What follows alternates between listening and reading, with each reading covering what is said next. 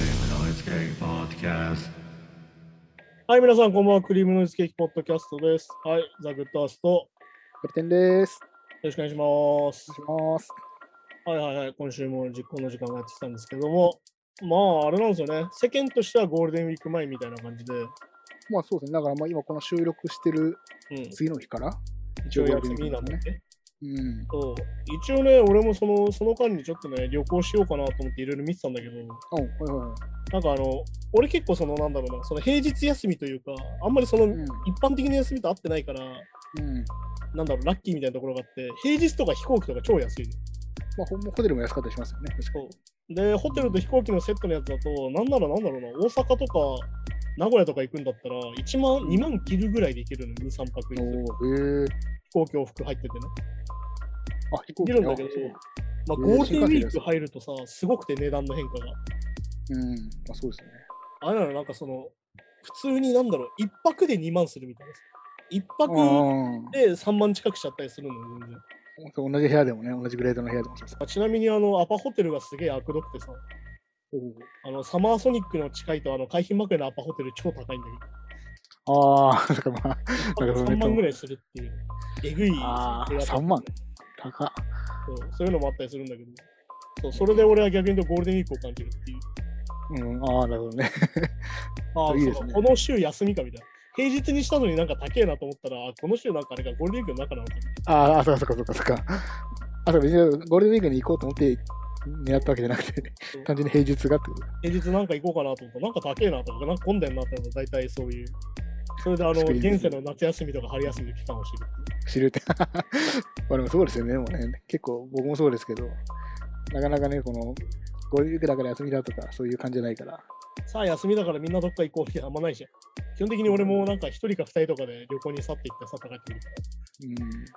てか、まあ結構そうですよね。まあ、これ音楽関係みんな別に、その、何こうフリーランスとか、そう携帯関係なく、むしろ休みの日時忙しい人多いですもんね。まあだからイベントとね、みんなが休みの時に行くもんじゃん、俺のやってることって。そう そうそうそうそうそう。土日だからライブ見に行こうとかさ、そういう中でやってるから。そうだから知り合いとかも別にみんなゴールデンウィーク休みだって感じじゃないですもんね。あのね、あの美容師とかもまさにそうじゃん。休みあ、のビ日ジにョンあ行ー、くそもっかんそだっからか。確か人に確土かに。日休みじゃないみたいな話をしてうん。むしろ書き入れ時ぐらいの感じですもんね。あとまあアパレルとかもそうだけど、そうかそうかそうか基。本的に俺たちの知り合いの多い業界って基本的にそういう人が多いかそうそうそうそうそう。そうなら。んでそうすすよるね。となんか逆に言うと休みあったりするじゃうんん。まあアパレル関係とか美容師とかやミュージシャンとかやってるやつの方が休みが合うから遊びに来てるって。うん。まあ確かに。確かに、それこそそれこそゴールデンウィーク後とかね。そうそうそう。そういうのもあるから。うん。そうだからそんな感じでね、あのなんかその世間とのズレみたいなのをそこでも感じるんだけど、もうなんかね、ずっとずれてる気がしますけどでも、実際どうなんですかね。ゴールデンウィークだ、休みだっつって、ちゃんと休める人って、あんま普通のサラリーマンでもあんまりいなきゃいない気がしますよね。まあだからなんかよく言うさ、その今回、今年のゴールデンウィークは最大11連休とかよく言うじゃん、最大なんだうかんはいらはい。それが基本最小なんじゃねえかなっていうさ、うん、ああ。あの普通そうかの祝日しか結局休んでなくてみたいそうか、まあ、そうですねな。。あよく言うなんか月曜日、火曜日は結局会社に行って、水曜日だけ休みとか。うん。なんかみんなそこ有給使って埋めるととか言うけど、まあ、なかなかね、自由に使えなそうですまあだから要はよく言うのはカレンダー通りってやつだよね、多分一般の人とかも。もんね。カレンダーのその赤くなってとか休むけど、そうじゃないとか休めないとか。うん。うん。まあでもそれこそね、医療従事者とかの人たちは逆に言うと、そういう時にまあそうか人が少なくなって大変だったりするんだろうし。まあ、明日でもそれ休み関係ないですもんまあ、そういうのもあるからね、そこはもうなんだろう、職業というものの差がというか、うん。まあだからそういう時に公務員がいいなってなるのはそういうことなんだろうし、ちょっとまあ、確かに、コミもみんなそうか。うん。だからなんだろう、あの夏フェスとかもあるけどさ、逆に言うと日本と海外って全然祝日のシステムが違って、なうんか日本がいいなと思うのは祝日が多いんだよね、とにかく。ん。なんか、それは聞きますね。意外と覚えてきます。もう1ヶ月分ぐらいあるじゃん。ななんなら多分年間30日とか20日以上あるから、そう全部取れたとしたら。そうだからアメリカって逆に言うと祝日ほぼなくて、うん。うん年間15日とか、まあ2週間ぐらいってよく言われてて、で、ゴールデンウィークとかもないし。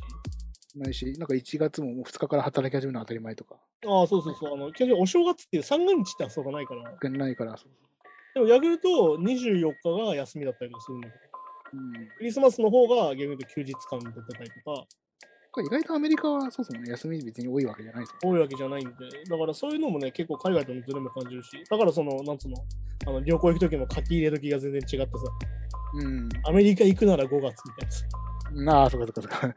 なるほどね。そういうのもいろいろあるんだよ。だからあの、アメリカって4大スポーツってのがあって、メジャーリーグ、NBA、NFL、NHL っていうそのうんアイスホッケー、アメフトってのがあって、はいはいっていうふうに、そのシーズンがやってない月が実は一番安いのよ、おーなるほど、なるほど。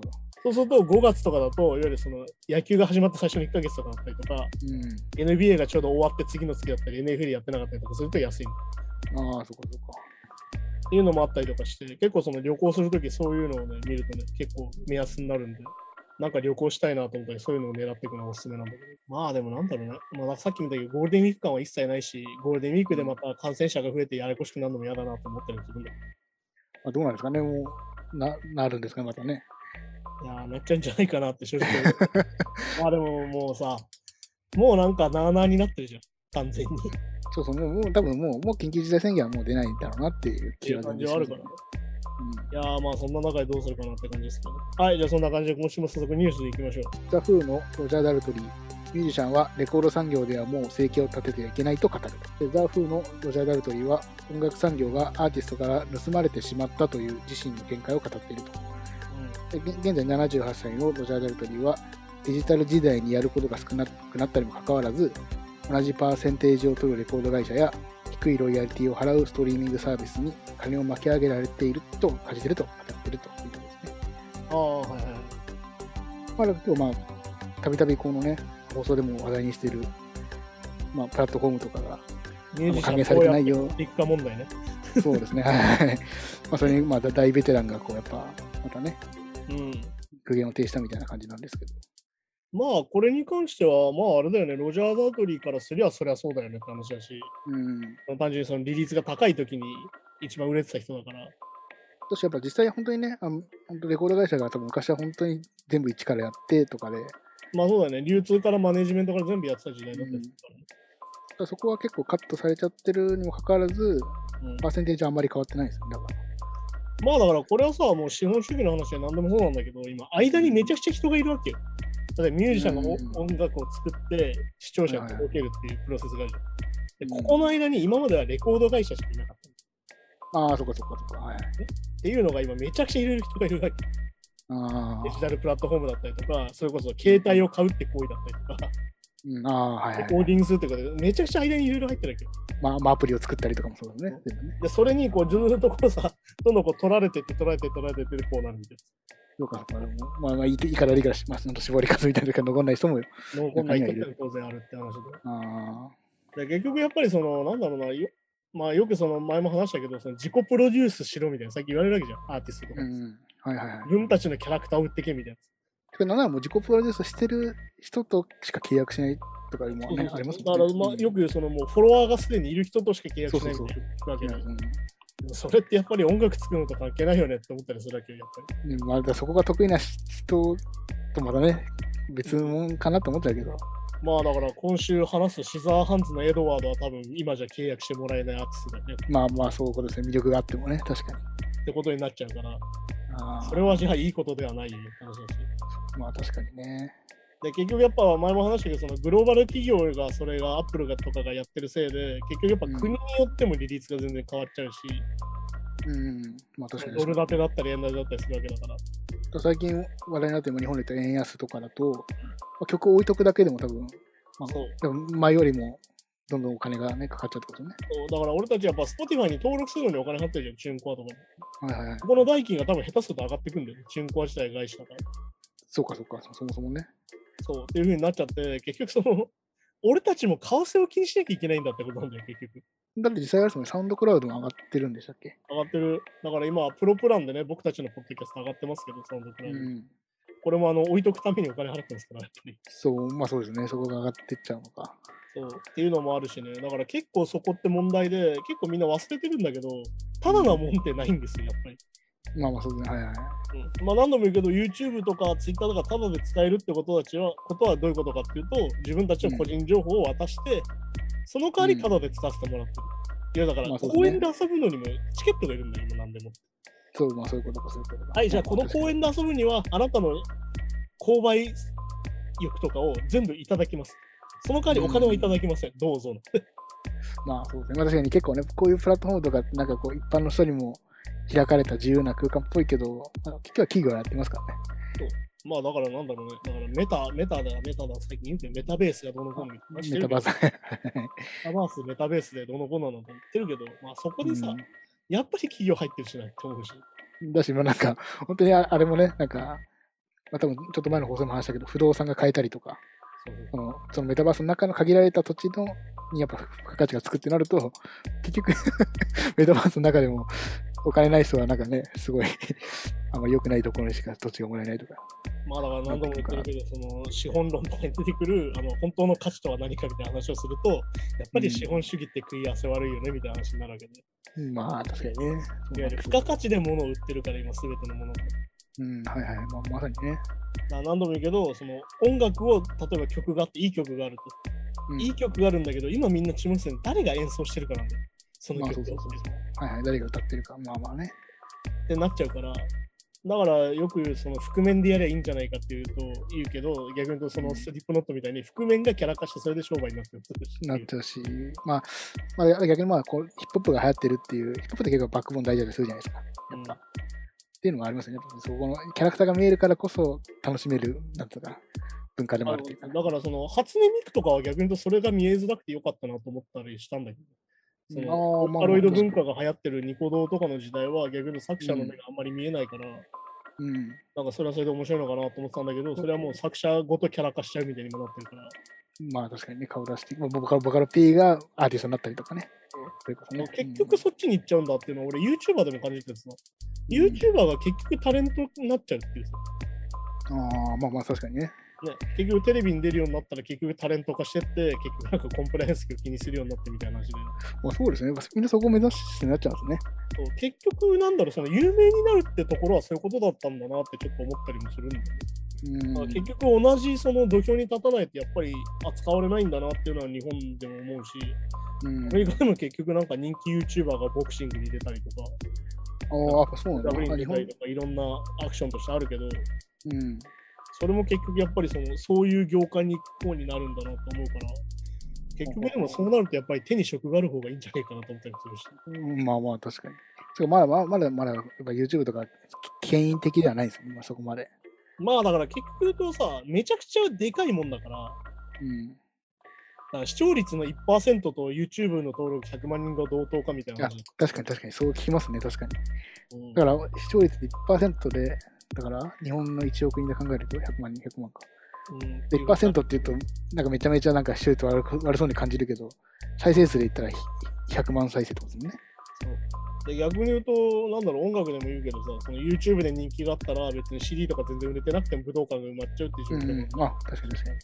からいい方と悪い方両方あって、結局その、さっき言ったみたいな、その自己プロデュースが上手な人はこれからめちゃくちゃ売れるだろうし、うん。だけど言うと、本当に曲の価値みたいなものは本当にどっかに行っちゃってる感じがあるから、まあまあ、その、確かにまあ、ちょっと前も言いましたけど、消費のスピードも速いから、と特にね。結局忘れ去られちゃってて、その人が継続的なその収入を得るには実は至ってないってことにもなるし、うんだからやっぱロジャー・ダートリーが言ってることに関しては、やっぱりその音楽家としての生計の立て方みたいな話だよね、この人うたちん。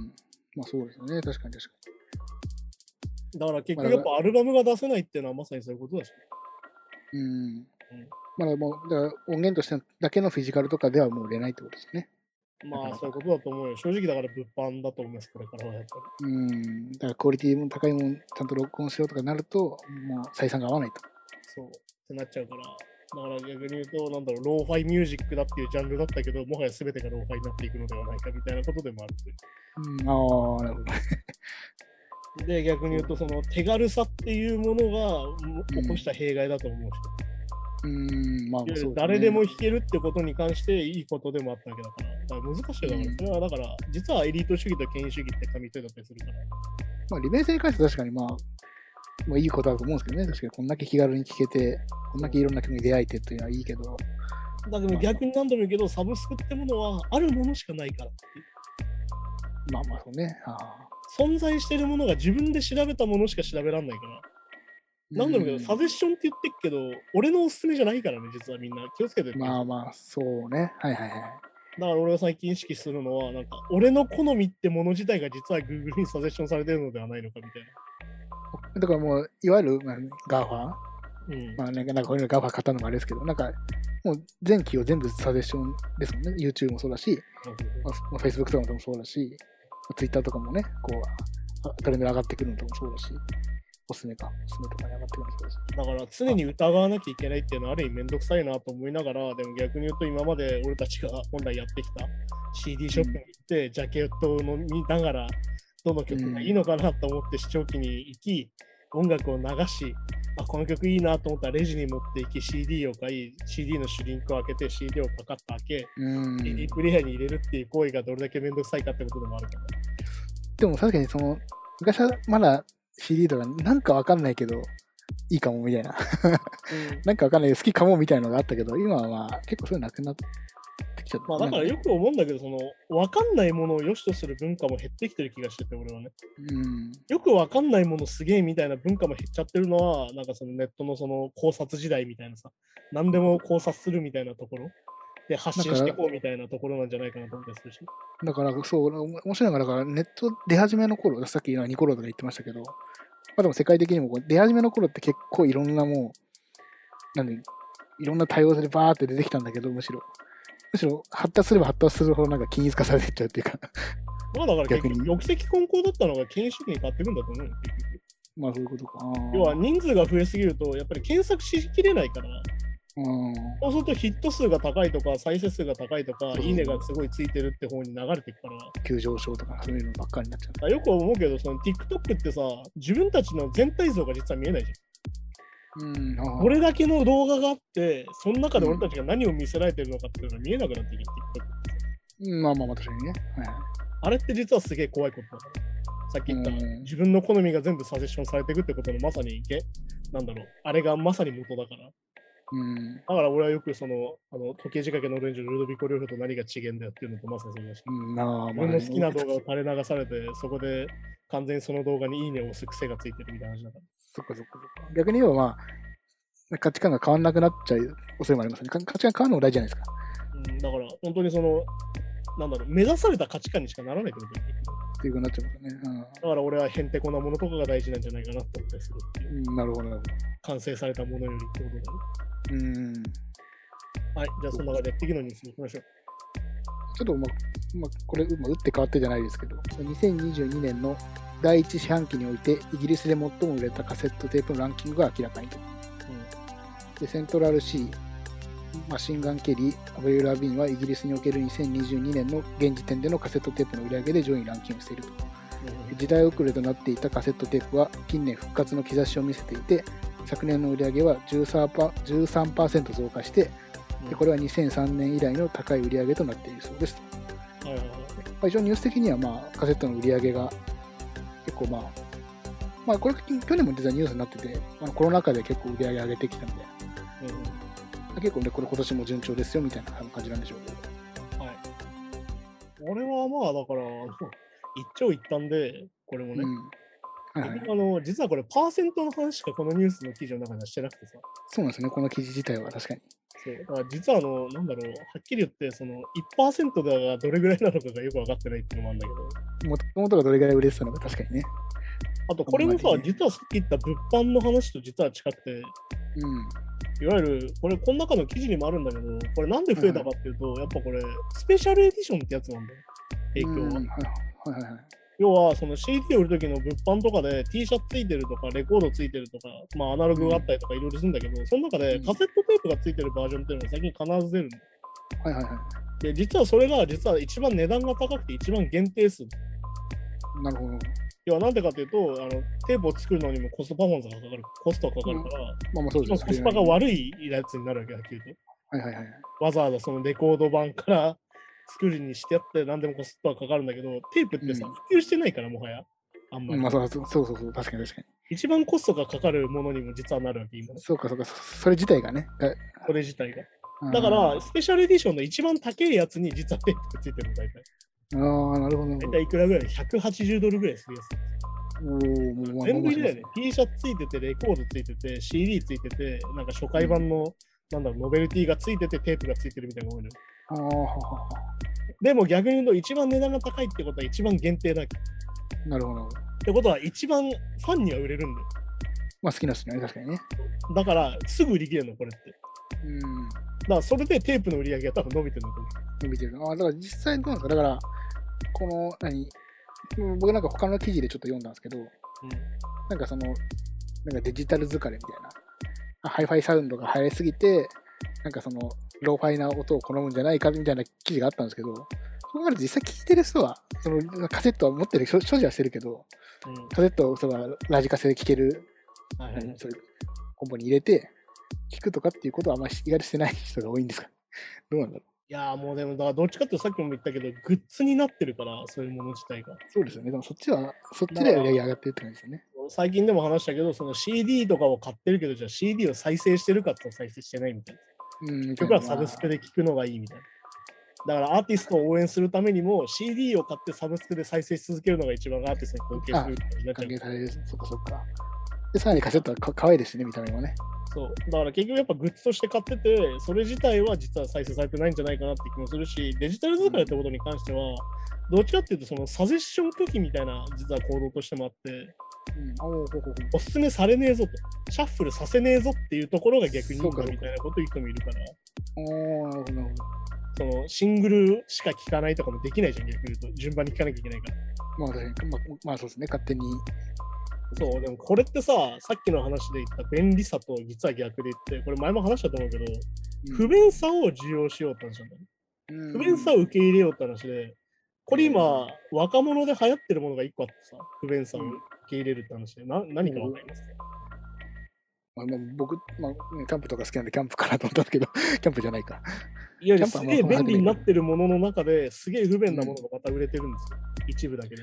えー、何みんな今一番全員持ってるもの。全員持ってる。全員持ってる。携帯を持ってる人は全員持ってる。えー、何なん だろう。全然わかんない。ストラップ、ストラップなんかつけてないしな。何映るんです。ああ、そっか、聞いたことあります。ああ、はははは。カメラなんだよ。今、全国民カメラ持った状態なんだよ、今のに人間って。ほほほほほ。みんな持ってんじゃん。カメラに絶対携帯ついてるから、カメラが。ってもう、はいはい。ことは、すぐ撮れて、すぐ見れるんだよ。うん。なのに今、映るんです、受けてるんだよね。なんかね、はちょちょっと前から流行ってるって聞きますね。はい。うん、いや、それでフィルム感、フィルムカメラの質感がとかさ、何が撮れてるか分かんなくて、新しいあね。そう そうそうそうそうそう。何撮んねんけど、何撮れてるか分からんと困るやろって俺は思うんだけど、その便利さ。それそうだからそ、 それが嫌でデジカメとか出てきて、スマホとか出てきたんじゃないかいと思うけど。ってなるんだけど、そのランダム性みたいなものを今、じゃあ需要しようって話なんだよ。そうか、そうか。はあ、はあはあ、そのなんだろうな、うまく撮れてなかったりとか、全然うちゃんと映ってないところもいいねってなってるってことだから、まあ、へ編集も加工もできないですしね。確かに。逆に言うと、その俺が言ってたそのへんてこさを大事にするってことにも実はなるのかなと思ったりもするんだけうん。ど、だから面白いよね、だから今のデジカメ今さ、フィルムっぽいやつとかあるわけよ。フィルムカメラみたいなあーはいああ、確かに確かだけど、そこじゃなくて映るんですが、受けるってのはまさにそういう不便さをいいって思ってるわけだから。に。うん。だからそのカセットが受けるってのは、それはもうあるんじゃないかなと確かに思う。まあ、そうか、そうか、そうか。まあ、確かにでもなんかその、あのカセットが聴けるウォークマンで、そう自分の、あの何、好きな、今週これ聴きたいなって一曲を持ち歩いて聴くとかって、ちょっと確かに、今思うと逆にロマンありますよね、ちょっとね。だからそれが今週逆に今週の相棒みたいな。こううんうんでもそれってさ、みんなやってたわけど、今週はこれ聞こうと。でも昔はね、はいはい。今週はこれでだからこのテープめっちゃ聞くんだとか。うん。っていうのがあったわけだけど、それがなくなっちゃったんだよ。だからずっとさ、なんだろうな。人生に BGM がずっとついてるみたいな話で。今の。ういんでもつでも何でも再生できるから。はいはいはい。だけど、今はこれを聞くんだって決めてから動くっていうさ。うん。そうね。だから、えさっきのサジェスションの話じゃないですけど、やっぱ、能動的に何か決めて、自分の楽しみを体感するっていう機会が減ってきちゃってるのが、やっぱどうしてもスマホだとだか。ら要は遊ばれてるんだよね。結局今、遊んでるつもりでいても、実は遊ばされてるってことなんだよ。さっきの公園の話じゃないけど。俺俺は好きで公園に遊んでると思ったけど、実は YouTube とか用意した公園の中で撮影されながら遊んでるってことでしょね。めちゃくちゃ誘導されていってるってことか。っていうのと一緒で、結局じゃあ能動的にするには何がしたらいいかっていうと、ニッチにするしかないんだよ。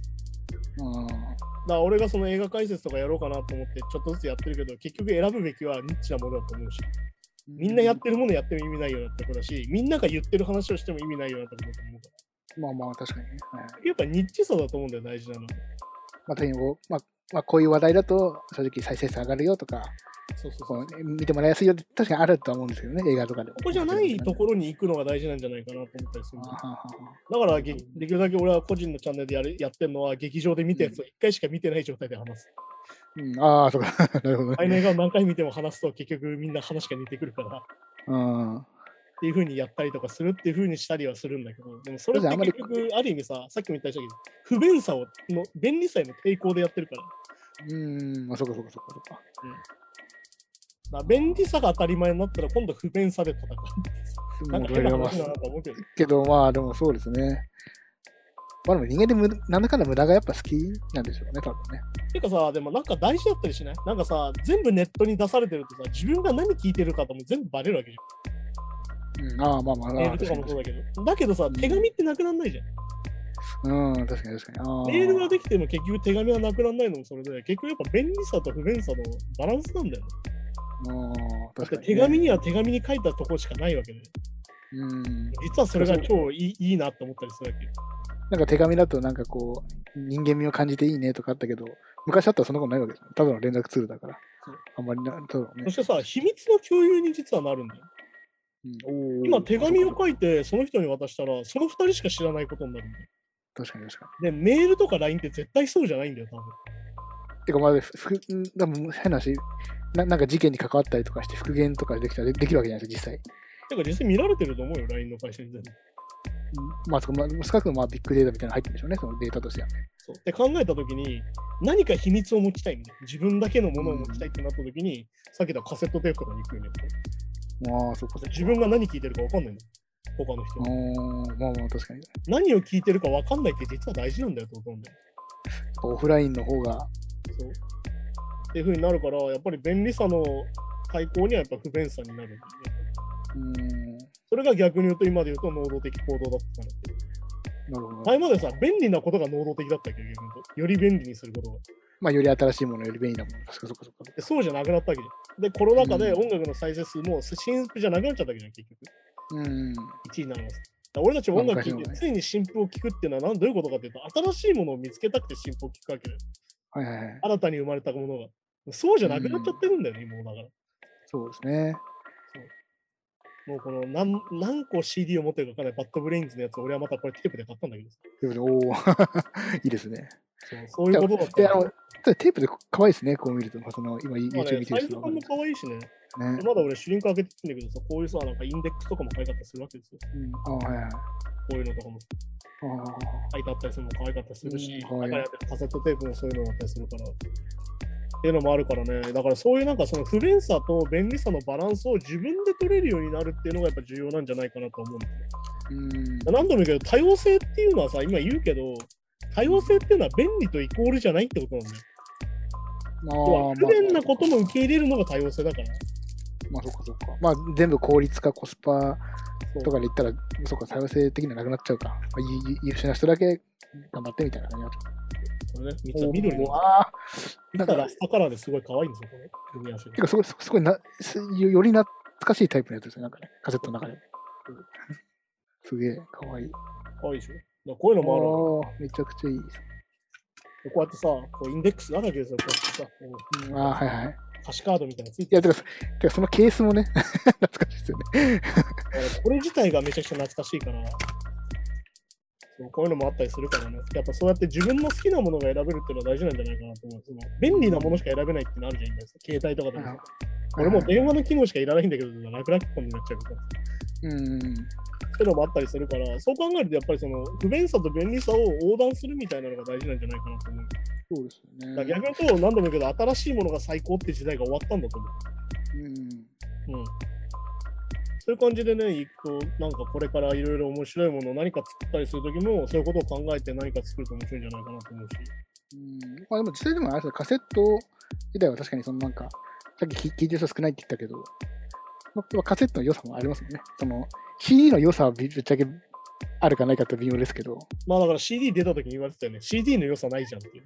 そうそうそう。だから、特徴的にやっぱその CD は、確かにカセットよりもレンジは広く出てる感じするけど、実際ね、あの、こう周波数がまああったら、上の方でバッサリ消えちゃってるんですけど、まあ、カセットはね、レンジが狭いんですけど、なだらかに下がってて上の方まで結構あるっていう、実はいあられやがーそういうことだよ。だから結局やっぱりその、でもあきるさ、テープだってその当時だったら音良くはないわけだから。そうそう、まあ、レンジは狭いんですでけど、もどうして音も、ね、の良さをもう求めるってこと自体が、実はその新しいものを求めるのと実はイコールだから、っそうてもんだからね。だからその、あれなんじゃいいんじゃないだからその、いいと思うよ。ハイレゾオーディオを聞きながら、移動ではテープを聞くとかなんかおしゃれじゃん。そうそうそうそうそうそう。だからそのおしゃれじゃんっていうのが実はさすごいこう言語化できてない中で実は言語化すると面白いんじゃないかなと思ってする、そうですね、はいはい。そうこのテープがいるのもちろん気ぃ付くんだよねテープの中にねそでうもいうそのっか、でも、あ、ああとまだなんかこう寿命があるのもいいですね。テープはなんか履かなくていいですね。まあだから、どうしてもねあのお前な何度もあると思うな親とかねみたいな話 みたいな、そうそうそう。でも何でも永遠だと思うんじゃないよみたいなデータはね、永遠ですけど、まあ、カセットテープは擦り切れちゃったらもうどうしてもね。 だからね言ったじゃんだからサブスクが永遠だって言ってたらさ電気グルーブが捕まっちゃったら電気グルーブがいなくなるみたいなあまそういう、そういう意味での、まあ、永遠じゃない分は。永遠じゃないってこともあるから、だからなんだかんだで俺は DVD 買うし、ブルーレイ買うし、4K リマスターが出たら買うしってなっちゃうんだよ、映画とかね。あらそうなると結構そっか、しなんか、 わかんない今の話で言うと、サブスクはサブスクで便利で聞けるけど、あのいいつ消えるかわかんない。そう。じゃあ、じゃあそれを CD としてもっとこう、でも CD だと味気がないな。で、カセットもってなると、なんか結構、全部必要な気も。 まあだから結局フォーマットが多いっていうのは大事です、さっき言ったのうん自分でだから選べるっていうのはね。そうかそうか。そうだからレコードとかが確かにフィジカルとしては残した時に記念品になりっぽいけど、レコードプレイヤーが持ってないからテープ何しようとかうんい。ろいろあるけど、でも一番死んだメディアって実は MD だと。 MD ね、一瞬でしたね。あれ結構便利だったんだけどね。いや、だからそれこそ、あれですよね、多分僕ら中高の時全盛期じゃなかったなかったでしょ全然だった。あとあれだった、うん俺 PA のバイトしてる時 MD 超多かった。あ、えーあ、そう、そうなんですね。 MD ってあれなんであのサイズでプログラム再生できるから。あ、そうかそうかそうか、順番で、そうかそうで頭出しがないからさ、頭出し、そうかそうか、あ、できるんですね。あでー CDR より読み込みが早いのよ、実は。うーん。だから、オケの順番をプログラム再生して、再生するって俺よくバイトでやって。そうか、別に、あの、USB だとパソコンとかでディスプレイ表示されるのがないとできないけど。 ないけど、ないけど、本当にあの PA のあの、なんだろうな、イベントバイトみたいなのって、本当に CD プレイヤーで書けるとかしかないから、あのメーターとかほとんど見れないから、で一曲一曲こへうー調整するんだけどさ、あの格で。だからマスタリングされてね、デモとか渡せるとめっちゃ腹立つんだけど、お前、これ俺の入れてないんだよね。確かにちょっと怖いですね、流すの。そういうのあったりするんだけど、そういう時にね MD がすげえ使われてる時代がありましたよ。そういやいういのやそそれこそ MD なんか、今の若い子知らないんじゃないですかね。知らないカセットは聞いたことあるかもしれないけど、MD って何っていう。うんとね CD とカセットの間みたいな話を、間ぐらいね。 そうそうそデう。ジタルでもないんだけどね、みたいな。一番、だからレコーダーさんも知ってるでしょ、当然。聞いたことあるでしょうし、一番短かったメディアかもしれないですね、なんかね。そうだね。だからあの映画とかの中では昔の表現とかでもなかなか出てこないもんね。MD ぐらいを表現したのは2000年ぐらいからみたいなね。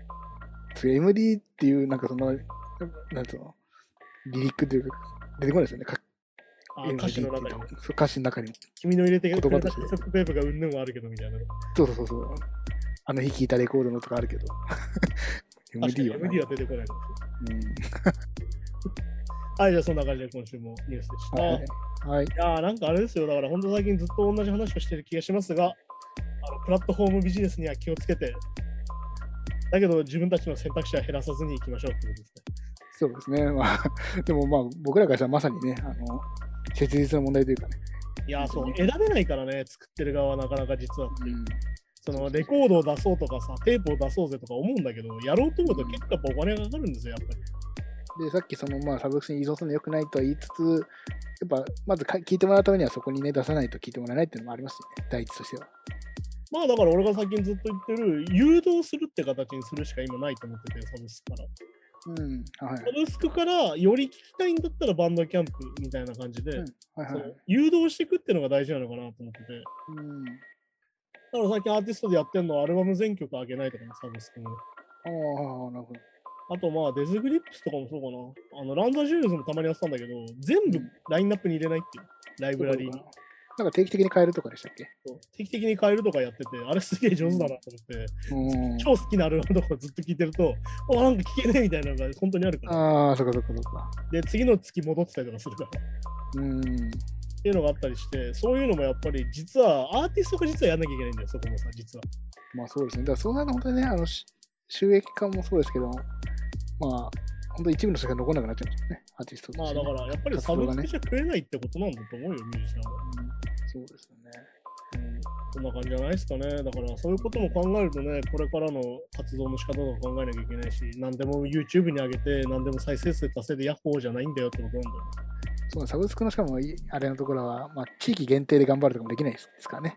だから、実はそのさ、よく前も話したそのシアトルのグランジの話をした時にあるさ、うん、その場所特有のシーンみたいなの今完全になくなっちゃったんだよね。まあまあそうです。ああこの地方で出てきた音楽みたいなの今完全になくなってて、まあ、その CD ショップで、だからだふずず普通行くとほら、そうですね。だから、その時は流行りのものが並んでるけど、その地域の CD ショップだけは、グランジラばっか並んでるとか、そういそうういのうのがはないないないないわけですもんね。まあ、それは前も話したの、イオン化ですよ。総イオン化現象です。そう、ああ、そう なるほどね。商店街が総潰チれェてーるン店化現象です。なるほど。はは俺はだからそのコストコがキャーキャー言われてるのもすげえモヤモヤしてる。ああ、まあ、便利だけどっていう。あれは外資の企業だから値段が下げれるんですよって。だから値段を下げて他の会社が潰れるのを待ってるんですよ。まあ、そうかそうか。まあ、それはでも、売れたら改良会費が上がるんですよ。でも経営戦略ってそういうことですもんね、でもね。うん、だからアマゾン型のガーファ型の経営って全部そそううだそねうそう。だからそれこそイオンすら潰されそうになってるっていうね。うん。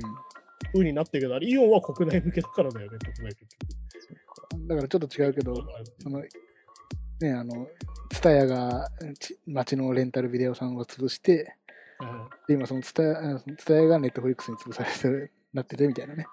だけど俺は本当に伝えは地方のビデオ屋を潰した功罪があるからお前らは証でも続けろと思ってまあ、まあまあ、文句は言えないですよね、確かに。まあね。なんならあの公費とか入れてなんとかしてほしいよと思うビデオ屋の関しては。本当になくなっちゃうからさ、うん、もう本当ね。ビデオでしかないもんってめちゃくちゃあるから。そう、今地元、本当昔はあったけど、もう全部ないですもんね。ないね。ツタヤすらないね、うちの浦安とかは。俺はないんでしたっけそうか。浦安はね、ビデオ、ツタヤ自体がすげえ少ないね。あーだって新浦安駅っていう一番でかい駅にビデオ屋ないから、ツタヤないから。なんか、ああ、そうか。そう考えると本見ちゃいます当よに、ねあの DVD とかどこで借りてんだろうと思っちゃうね、今見たら。まあね、みんながみんなね、サブスクで見てるわけじゃないだろうから。ないから。だからやっぱり俺は DVD を買い続けるっていう。うん、ああ、いらないけど DVD を買い続ける。ブルーレイを買い続けるんですね、やっぱり。 なるほど。そういう感じですね。はい、じゃあそんな感じでね、もうんう映画のコーナーに行きたいと思うんですけど、はい。まあ、今週の映画、うあの、ん先週に引き続き、まあ、先週バットマン、リターンズあの、リターンズを見たんで、まあ、ちょっとこう、ティム・バートン的な流れで何かおすすめありますかってことで、まあ、その、ちょっと前ですね、バットマン、リターンズよりは。そう90年だバから2年前バットマン、バットマンとバットマンリターンズの間かな間でしたっけぐらいだねうん、でまあ、シザーハンズをはい見てきました。いかがでやんでしょうい、やーなんかその、多分事前情報で、あの、前、まあちょっと、ちょっとこう、フランケンシュタインを自分だと思ってるとか、なんかこう、フランケンシュタイン、ホラー映画が好きだとか、なんかそういう、なんかそういうちょっと要素が、の。ち情ょ報ね。っとやってティンバートン情報として、なんか多分ものすごい入って、なんか、ああ、こういうことねっていう感じありましたね。うんまあずーまあ、初見見たときは。はいはい。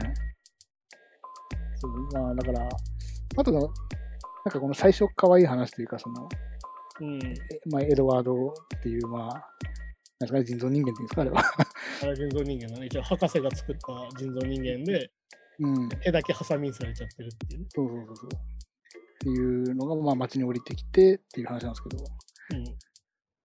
いや、もう個人的になんか最初なんかすごいこう、まあ、藤子不二雄っぽいというか、なんていうか、 うんなんかオバキューとかキテレツとか、ドラえもんっぽい、こう、なんか、みんな、みんな街の人も最初違和感なく受け入れるというかね、 うんそういう人たちをね。で、パパパパやってて、っていうお話で、まあそうですね、まあ、まあ主人公がすごいめちゃめちゃピュアというかね、はいはい純粋なね。純粋な進行で、って感じなんですけど、まあそう、個人的にその、なんですかね、うんまあ、あものすごい感情移入できるわけではないんですけど、うんまあ確かにちょっとその、まあ、世間の空気感と合わない主人公ですかね。うんまこれちょっとまあ応援したくなる気持ちみたいなのはうん上がったんですけど。で、まあなんか途中であの、ヒロイン、ヒロイン、ヒロイン、ああ、ねキムね。キみんなム、習キいム、たあいそうそうそうそう、キム出てきて、まあめちゃめちゃ見た目可愛い。ああ見た目の話ね。そうそう、いや、そうそういやいや、でもいや結構思いました。なんかその、多分だから、あ、まあザ、ザヒロインっていう感じの見た目でめちゃめちゃ可愛くて。で、まあ、で、まあなんかその際声落ちるんですけど、結構まあ僕の印象だと、なんかその、結構その恋愛に落ちるまでのシーンは描かれてなかったんで、うん。そう。あまあ、なんかなかなか急展開っぽい感じはあったんですけど。いや、あれですよ。でも最近の俺映画でも病気だと思うんだけど、描かれてないとかみんな言うけど、お前らの頭で想像しろよだけどね。まあそういうもんなんですよね、多分ね。お前全部やったらさ、お前24時間密着みたいになっちゃうじゃねえかよっていうさ。うん、そうそう。だからそこを表現しないことがまたね、良さだったりするんでしょうけど。要は省略っていうのをみんな何だと思ってんのかなと思って。うん。だって何でもいいけど、ミュージカルでも言ったけど、急に歌い出したりするわけね。まあそうそう、まあそうね。はい。で、ミュージカルの歌が終わったら恋に落ちてたりするわけね。まあまあまあ、確かそれっていうのは省略なきゃ、に。うんはっきり。言う。でもその省略が大事だったりするし、逆に言うと日常系的な映画だったら、それをこう丁寧に丁寧に描いていくのが大事だったりするわけ。うん。でもさ、本人たちが描きたいものしか描かないわけだから、映画とかって。まあまあ、確かにね。はいはい。だからそれが話したリアリティラインだったり、リアルだったりする話の話になるわけうで。だん。からそこでなんかあの、なんか別になんかいつ好きになったんですかっていうのはさ、そこで察してくれよって話だから、やぼです、それは。野暮な質問なんですね。 でもなんか、そこがすごいなんか、映画見てて疑問に思っちゃってそう。いやだからそれって さ、うん実は言うと、フィクションに入れてないってことだと思うんだよ。入れてないのかな、そうかそうか。要はだって、昔々、桃太郎が川から桃が流れてきましたって話に対して、なんで川から桃が流れてくるんですかって話を4時間ぐらいしてる。まあそうかそうか。そ、そこの理屈はいらないですもんね、確かにね。まあまあそそうか。ういうことだよ要は乗るか乗らないかなんだよね、映画ってのは。だかまあ、あははは。らそれは逆に言うと、キャプテンの話の乗るってなさだと思うし、うん。うんそれはあの集中できてなさなんじゃないですかねっていう。 いや、そうなんですかね。ここじゃなくないって話じゃん。えいや、なんかそのその最初のリアクションっていうか、なんていうんですかね。あの、例えばその、最初にエエドワードうんをを見た時のリアクションとか、最初みんな家族が受け入れてるのに、なんか、いや、あんな、あのなんであの人一緒なのとか、だかならんじゃんだからか、じゃん。分だかからかってない人が分かってくれるから恋に落ちるんじゃん。なあ、そうか、そうか、そういうことで。お前さ、だそってこなんだ食パンを加えた少女が歩いててぶつかるわけでしょ、青う年んと、はい、で、その後教室でだって、うわ、あいつぶつかったやつは最悪ってなるわけでしょああ、まあまあまあまこあ、いつらがそう好かきになるわけでしょドラマじゃん、それが。まあ、そうか、確かに今定番なのか。うん、てか、まあそそうかれ分かってないの逆にやばくないいやいや、そこもちょっと、だあってのさ、、最初から受け入れてくれる人はさ、変化しないんだよ。それってどういうことかっていうと、エドワードがずっとエドワードのままなの。うん、うん。要ははい最初からイノセントな存在のままなわけ。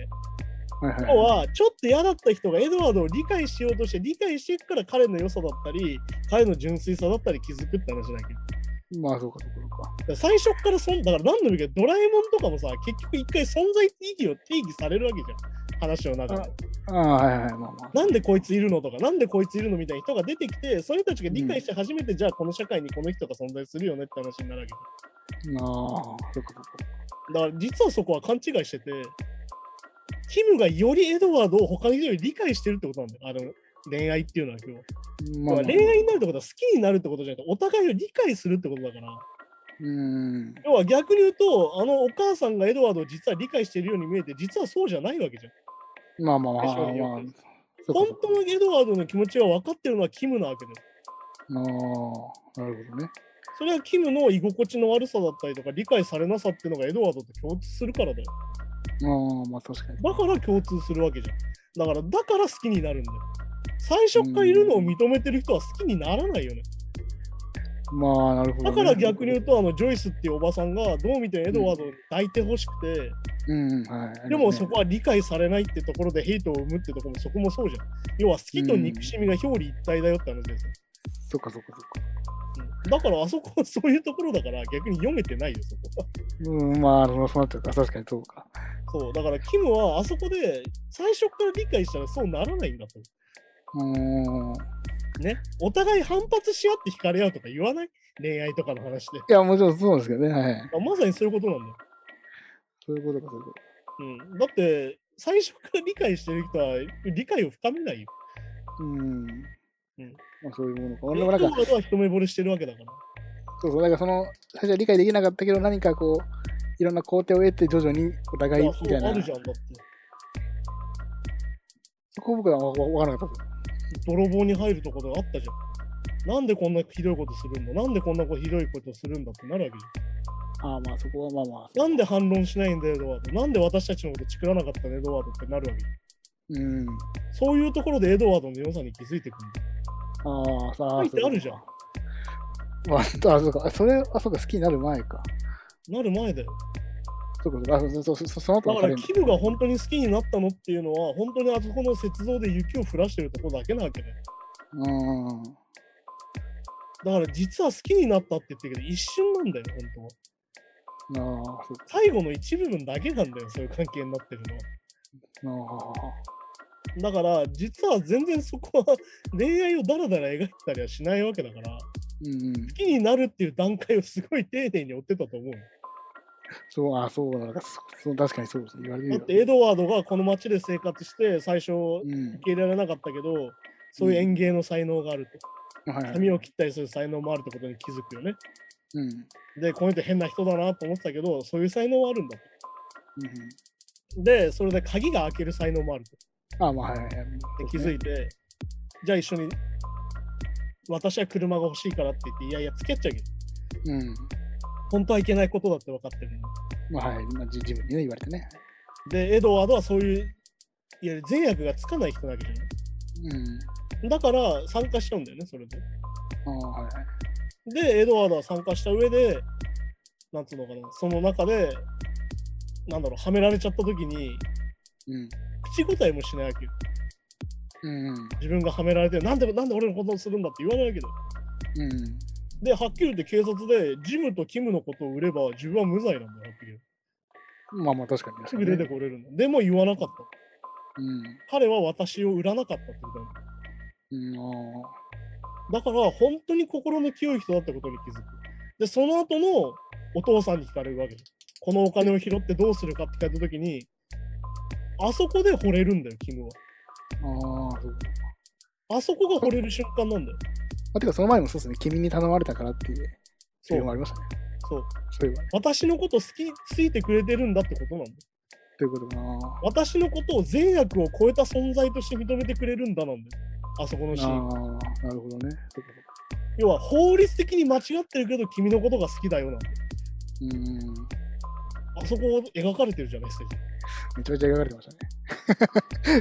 こう思い返すと。あ、そうか、そうか。だからあそこでキムはエドワードに惚れるんだよ。私のことを善悪を超えたところでうん。守ってくれたんだと。そうか言おうと思えば言えたのか。要は、あの中で何が嫌なものかっていうと、利己主義で、利己的なやつらだよ。うん。自分のことしか考えてないやつらなわけだよ、自分はさ。最終的にまあ周りの人たちもそうだけど。うん。要は自分の目がよいいことになってたら褒めてくれるよ。さっきのジョイスとかまさにそれ。自分の髪型を美しくしてることには好き。あと自分のことを好いてくれる人は好き。うん。でも自分のことを受け入れなかったら嫌いってなるわけそう、はいはい。でジムもそうなわけでうん、まあそうですね。はい。要は勝手なんだよ、はっきり言って。あの人まあたち確かにね自分勝手なんだよ、あの人たち。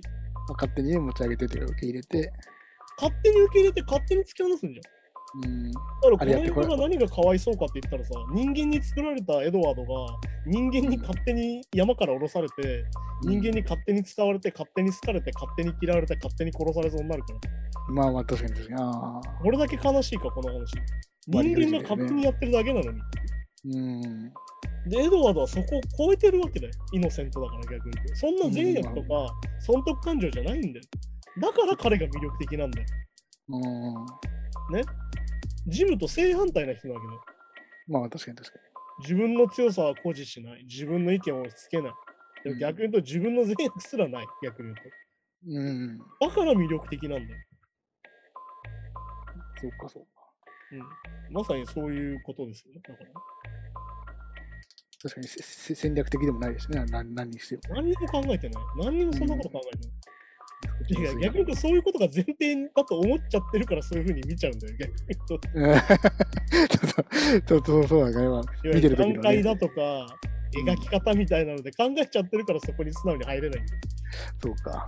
要は善悪超えてるのかっこいいじゃん。まあ確かにね。はい。ね、君のことは好きだけど法律的には愛せないので僕はあなたのことは愛せませんみたいな好きじゃ ないじうんまあまあ確かにね。嫌なやつ確かになゃん。でしょうん。あまさにそういうことですねとか、た立場も関係ないしね。そう自分たちの立場とかそういうのは関係ない部分であなたのことを愛してますよ、ねそう、何かあった時は全力であなたのことを守りますよ言ってるわけですからそうか。無償の愛じゃないですまあ確かかもはやそんなこと好きになるよに。まあそうか。まあ確かにね。自分のことをものとしか思ってないジムより絶対はエドワードのことを好きになるよってこと確かなんだよに確かに。だからああ。キムはずっとエドワードにひどい目に、あだからキムはずっとジムにひどい目に遭ってるわけだよ。あの映画の中で、うんまあまあ超自分勝手に生きてるわけだよ。うんで、振キりム回されはたその気持ちに気づいてないわけ。自分がそうのんひどい目に遭わされてるみたいな話。うんエドワードを見ることによって気づくんだよね。あれ、これ本当の良さってなんだろうってことに気づくんだよ。うん。ってことで、あ私はこっちの方が好きかもってなる。ああ、そういうことか。君の意見を聞いてくれるんだもん。君の気持ちを聞いてくれるんだもうん。ん。だから好きになるんじゃない、まあ、まあ、そういうことか。うん、だって、朝にね、追い込んだって。うん相互理解なんだよ、結局恋愛とかってさ。人を好きになるとか嫌いになるっていうのは要は理解しようとするかしないかなんだよ。うん。だけど逆に言うと、あの中で、おじゃあお母さんとかお父さんとかエドワードを子供扱いしてるってことなんだよ、逆に言うと。まあ確かにずっとそうですね。うん、ねちっちゃだい子けみたいなど、キ扱いでムね。は一人の男性としてちゃんと見てくれたってことなんだよ。うんだから最初、え、何この人ってなる何この変な人最初から子供の人のようにしては受け入れないけど、ああ、まあそういうことか、そういうことか。だから最初受け入れてないんだよ。あある意味対等な人間と見てくれてるのはキムだけなんだよ、実はっていう。まあ、そうかまあ確かに今よく考えたら普通に考えたら怖いし、知らない人がいたら怖いけど、そう。当たり前じゃん、そまあ確かに確かに。れ。で、それを受け入れないから受け入れようとして理解していくわけじゃんあっていう描かれ方だから、あ、なるほどね。キムとエドワードの関係についてはそういうことだよね。うん。そういうことだと思います。そうか、そうか、そうか。なんで、いやなんで違うかってことなんだよなんでキムが他の人とリアクションが違うかってことだよ。うんだからそ好きになるんだよってことだよ。うか、そうか。そう。だからエドワードもキムに好かれたいわけで。キムに好かれたいからあそこの作戦にも参加したんだよまあそうですよね。ああ、確かに確かに。まあ、だけど捕まっちゃってみんなに責められるけど、でもキムにお対する思いは変わらないから。っうん。ていうロマンチックさなんじゃないですかね。マジックそうですね。な るほど。まあ聞いてた人たちで、その恋愛を、なんかその、き気持ちはね、ロマンチックな感じに確かになったんですけど、その、まあその過程が、とか、なるほど、言語化されると確かにね。まさにそういう描き方をしてます。だから、エドワードの見ればわかるんだけど、彼は言葉を持ってないんだよ。うん、まあまあ。だから行動に示したりとかするんだよ。うん。で、ティム・バートンの置き換えだって先週言ったけど、ティム・バートンもそういう人なんだよ。言葉を持たない。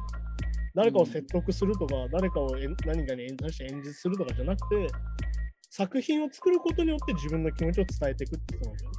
うん、なるほど。それがまさにエドワードと一緒で、エドワードは、い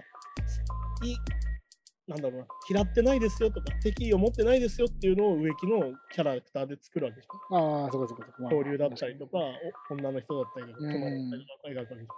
それで相手の気持ちを理解するわけじゃん。まあ、みみんなのね、そこそこ。みんなもそこでエドワードの気持ちを理解するわけ。うん。だからまさにそれがティンバートン自身だっていう話がこの中のテーマがあるわけだよね。まあ、なるほどね。そういうこだから、描いてはないよ、それ。描いたらそのままだから。とまあまあまあ、ね、確かだに。から、好きだよとか言ってないわけじゃん、あの中でっていう。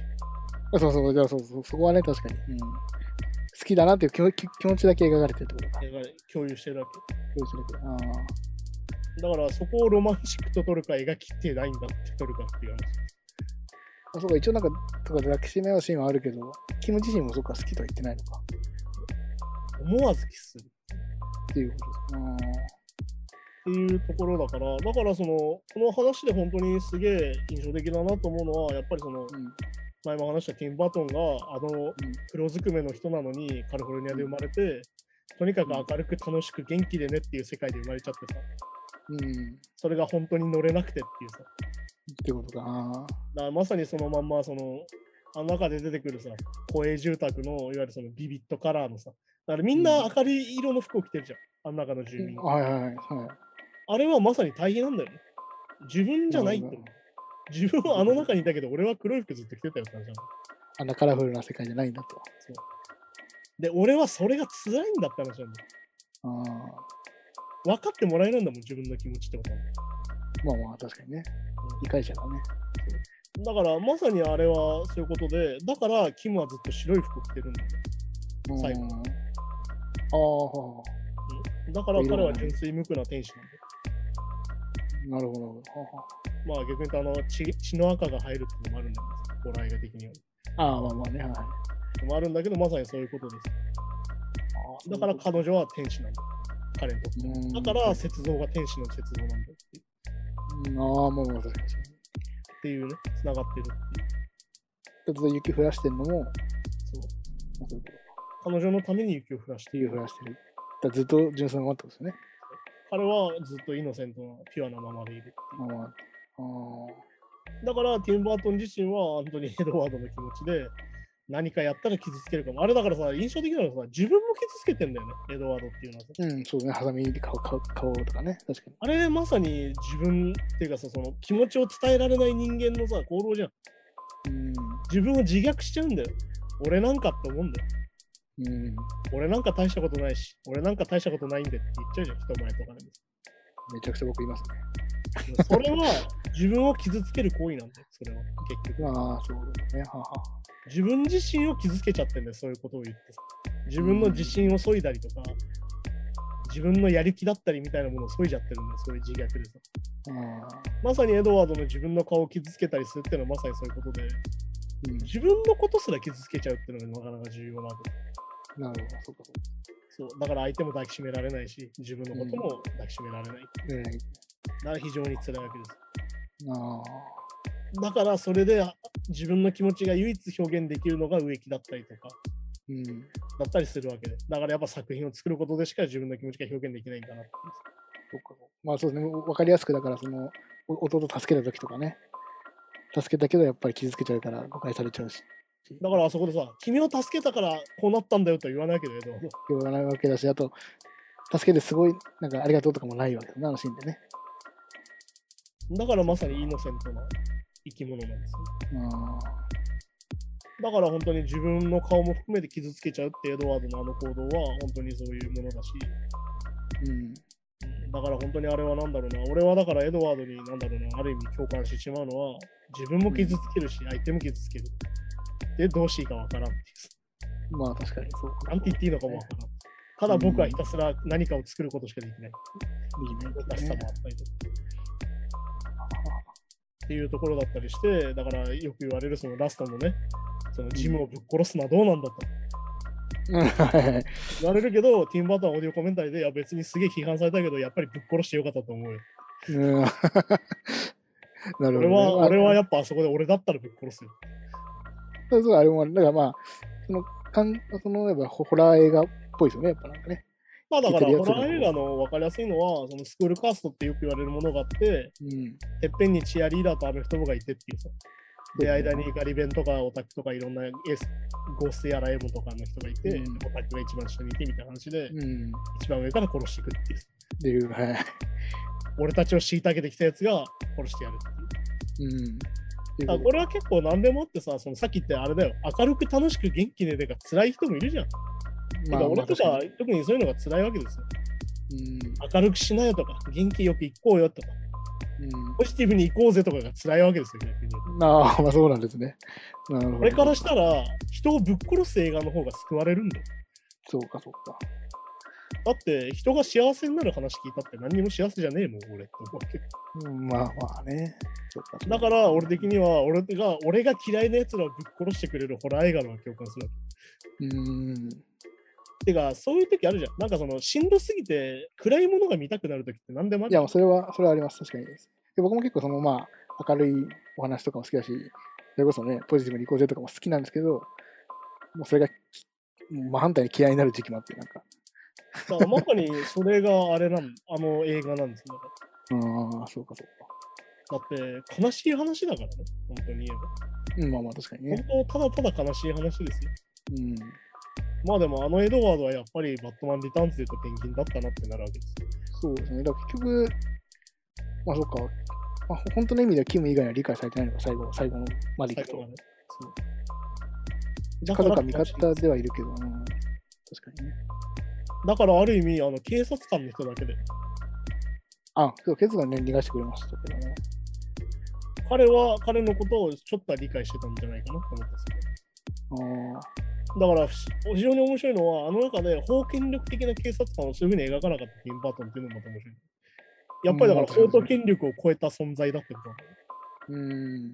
まあ確かにね。っていうところだったりとかして、だからあの警察官はあの法の中で生きてないっていうのが非常に素晴らしいと思う。もう見逃したわけですもんね、確かに。いわいわゆるその、まあ、マークしてる人はね。ああ、で、じゃあよく考えて、あの人はどういう人だったってその黒人だったんですね。確かに。ことなんだよということでああんな、あんあんなが唯一かな。唯一あの中で黒人の人なんです。そうですね、確かに。ああ、それは確かに。ああ、なるほど。確かに。一確かに応全部目配せがあるんですよ。あマイノリティの理解されない人たちの。あ、そうか、そうか。あの、あの街の中、あの街の中で理解されない人たち。ナイスダッチ。ああ、白人しかいないあの世界。っうん。ていうところだったりも実はして。だかなるほど、なるら非常に実はよくできてるなっていうふうほど。に、今はああ思うそうか90年の作品だって考えるとすごいなと思うし。まあ確かにそうですね。まあでも逆に言うとね、あの公営住宅みたいなあそこの世界観、あの場所の世界観っていうのが実は白人ばっかっていうのがリアリティがあるんだと思うし。90年てか代。まあ、黒人の人たちがああいうところに住めてないだろうから当時。ああいうところ実際あったんですね。あった、今のもあるんですかなんかカルフォルニアとかああいうところって大体そういうことだよ。あのダウンタウンって言われる街があって、いわゆるその、うん。そのなんつうの市街地みたいなところじゃないところにアメリカ人ってみんな住んでるから、ドーナツ化現象ってよく言うあ、あまあ、みんな、みみんな郊外、郊外に住郊外んでるんですよね。ああれ郊外の街、本当にあんな感じなんだよ。シアトルとかもそあーあの無機質なかちょっと感じう。てリるスな感じ。てかもうみんな同じ色で並んでてっていう。あら空撮でさ、街を捉えるじゃん。本当にあんな感じなんだよ、アメリカの郊外で。でも日本で言うとサザエさんだよな、だから。ああいうああ街。ー、そうみんな長屋でみたいな。 長屋っていうか、一軒家で住んで一軒家て、で家族が2世帯でみたいな、3世帯住んでて、あー2世帯で住んでてみたいな。どこどこどこあれってでもあれなんだよ。あそこからなんだよ、実は。いわゆる専業主婦がいてみたいなのって。う日本ってもともと共働きだったから、実は。ーんああ、まあまあ、なんかね、そうやって聞きますだって農家ってそうじゃん。両方とも働いてるじゃん。うん、そうそうそうそう。ねそうなんですよね。家を守ってたりしないんだよ、別に。うん、そうそうそう。あれって実は現代で入ってきたもので、うん、実はあれもコマーシャリズムなんだよ。うんナショナルとかパナソニック、まあだからパナソニックから今。ああ、そういうこといわゆる家家電電の CM とかで描かれた家族の世界観なの、だから、あれじゃん。サザエさんって一社提供じそうか。ゃん。家電メーカーの一社提供じゃん。ああ、確かに。あれは、 なんか面白い、そうか。企業側が描いた世界なんだよ。あだから、都合のいい社会にしたんだよ。企業側がってことね。あ、ははははは。だから、実は、そのさっき言った、アマゾンとかイオンとかの話と一緒で、うん、企業側がつ都合のいい生活に俺たちが操られちゃってるんだよ、やっぱり。まあ、そうか、そうか。まあ、あれが理想の家族だっていうふうなイメージになっちゃってるじゃん。イメージになっちゃってる。あーまあ、そこに意義を呈してるのがティンバートンだったりするわけ。そうですね。うんこんなことないだろ。こんなの理想の社会じゃねえよ。みんな同じ色の服着てさ、うどんなに明るく楽しいけど、みんな同じ顔して生きてるなんておかしいじゃねえか。確かに確かに。みんなで集まって、そうか。で、俺は理解されないし、俺はいつまでも理解されないしって話だしね。まあね、確かに。そうか、そうか。っていう風になってて、非常にだから、あの中のエドワードっていう存在のイノセントさうんと、ティンバートン自身の理解されない世の中でっていううん。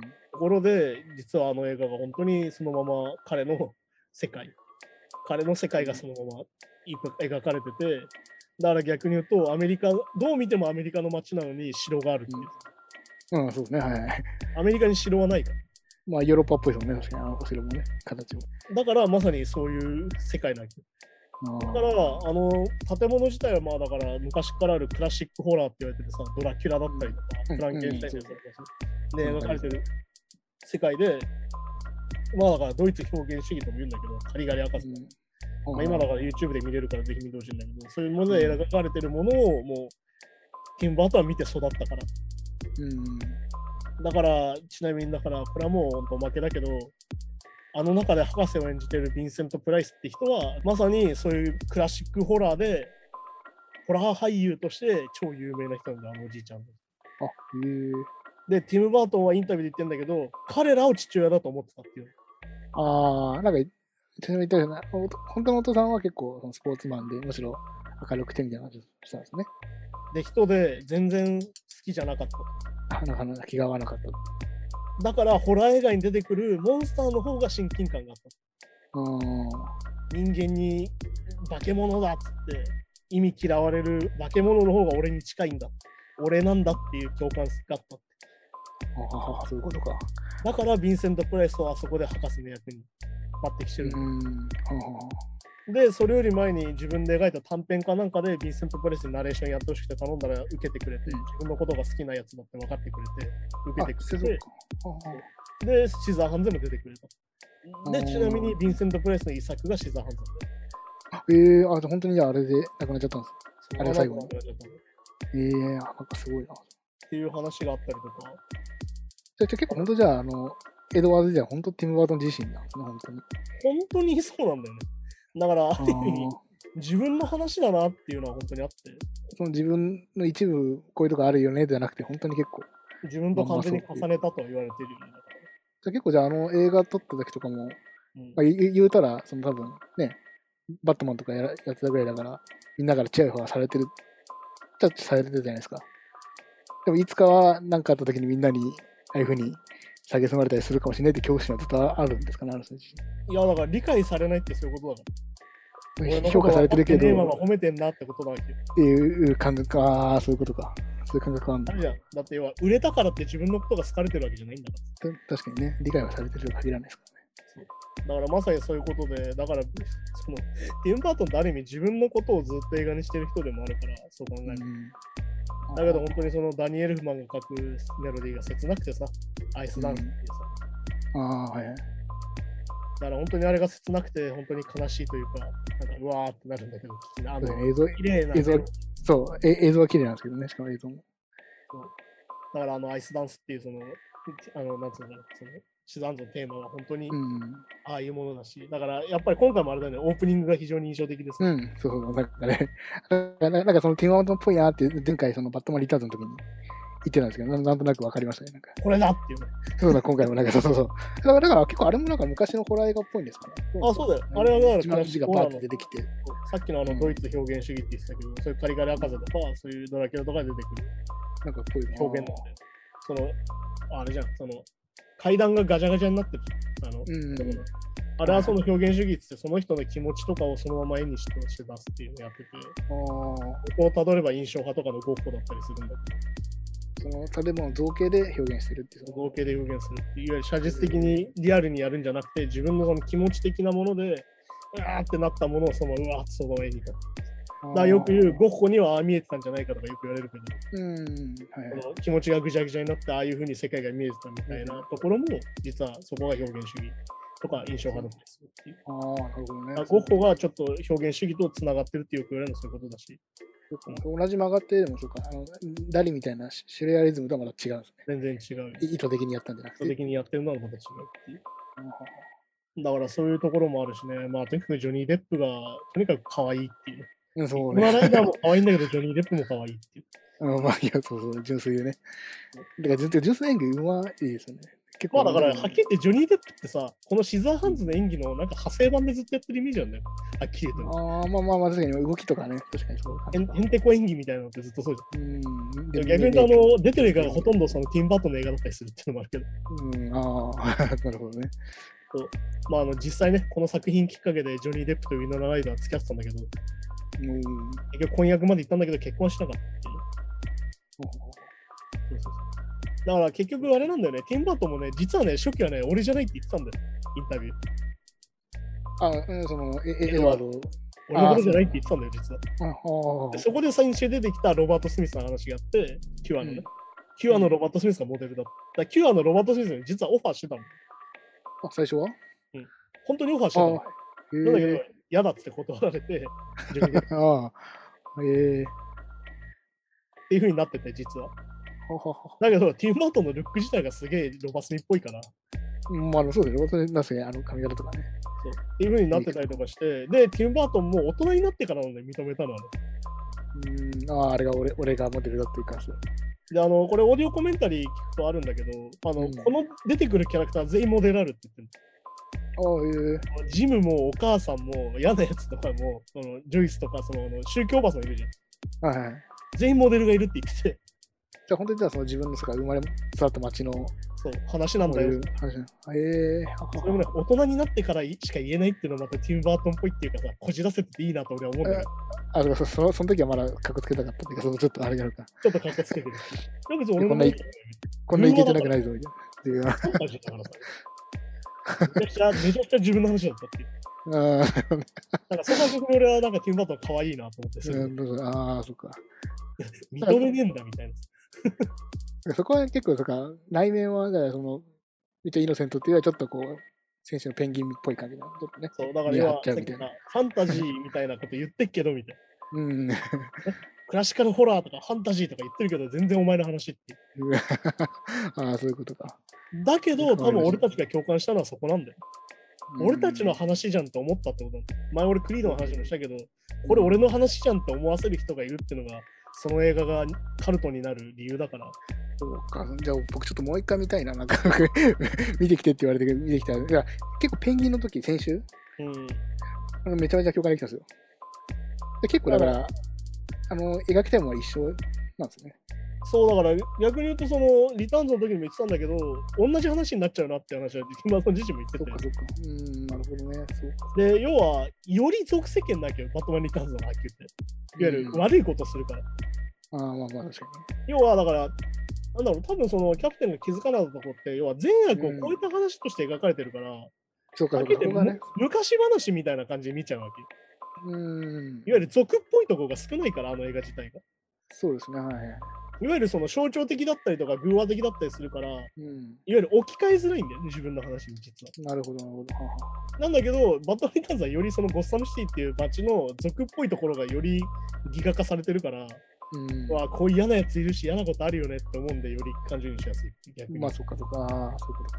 だから面白いね。あの、アメコミ映画なのに感情移入しやすいって逆になんだろうとか思うよ。うん、まあそうですね。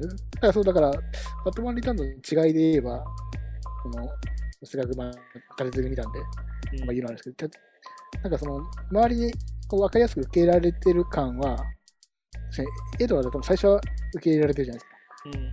か。ペンギンは受け入れられてるふりをされてるじゃないですか、明らかに。はいはいその描き方の違いとかもなんか面白いなって。同じような立場のなんか、そうだからさっき言ったみたいに子供扱いされてるってことでも実はあって、うん、そう実はそういでしょうくから理解されきってんのかって言ったら実はそうじゃないなってところが実はミソっていう。うん、だからあえて手のひら返されるんだよ。まあそうか、そうか。だから本当に理解されて受け入れられてたらそんなことないぞっまあ、まあ、そそんなことするはずないから、まずね。てことになるわけで、変やなっぱりあの人ひどかったんだっていう。だけどあそこのど描き方のうまいのは、ジョイスが振られてるから。ああ、まあ、そうかね。はいジョイスが振られてるっていうのが結構ポイントでさ。まあ、だからまあ、描かれてはないけど、多分まあ、言いふらしたんでしょうね、多分だから。ちゃんだから、それ。はあのレイプされかけたとか言ってたじそうそうそうそう。ゃん。あれはそれはさ多、分電話でみんな言ってたの。だか身を言ったと。ああ。らあれは自分の見栄のためなんだよ。自分が振られたってのが恥ずかしいから、みんな難しいかな。いやそれって人間っぽいじゃん、実は。確かにね。なおじゃないって、ずっとっぽいんだよだから。っはいまあ。てことだったりするっていう。ちなみにあの、アダムスファミリーのね、アニメ版が最近あって、うんこのワンで出てくる世界とか、めちゃくちゃこのシザーハンズの世界そのままやってるんで、おおいや、楽しみだよ。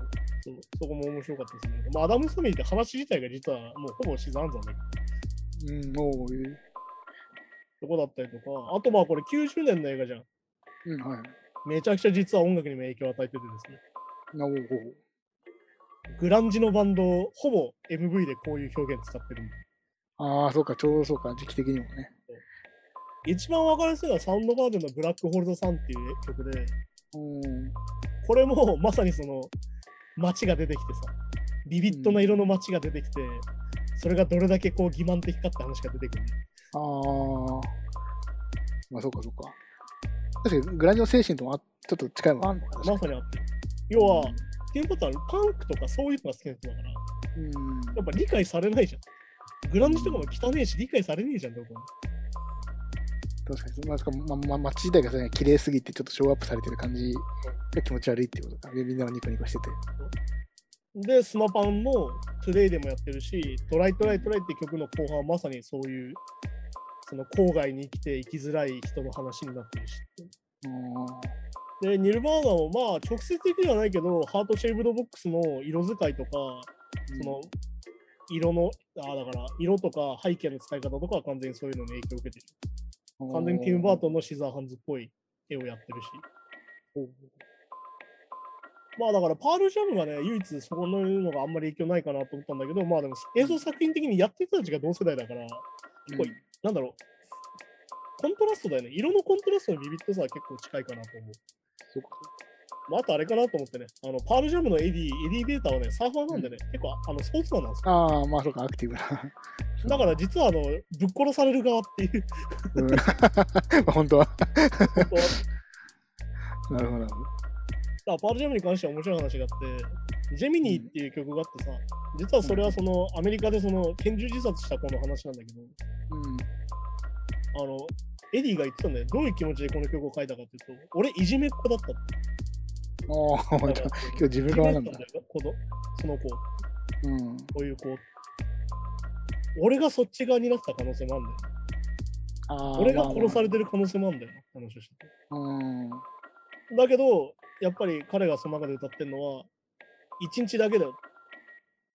うん君が新聞に影響を与えるのは一日だけだよ。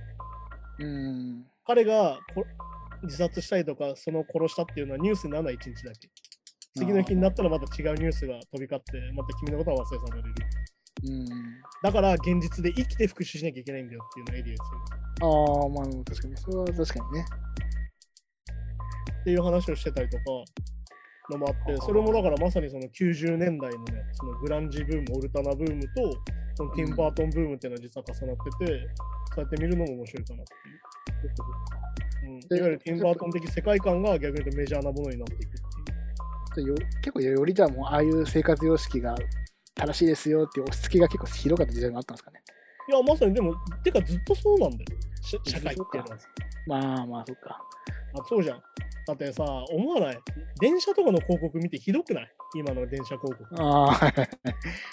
ね、脱毛しろ、増毛しろ、勉強しろ、英会話を習うんえ、確そんかなにんばっか確かりに。痩せろ。で、まあ、週週週週週 そうそうそう週刊誌のがあったりとかぐらいのね。なんとかの思考を学べ。誰々の言葉から学べとか。うん。何あの々しろって全部書いてあるんだもん。将来のなんとかの投資、なんとか、なんか、将来のために何々をしろ。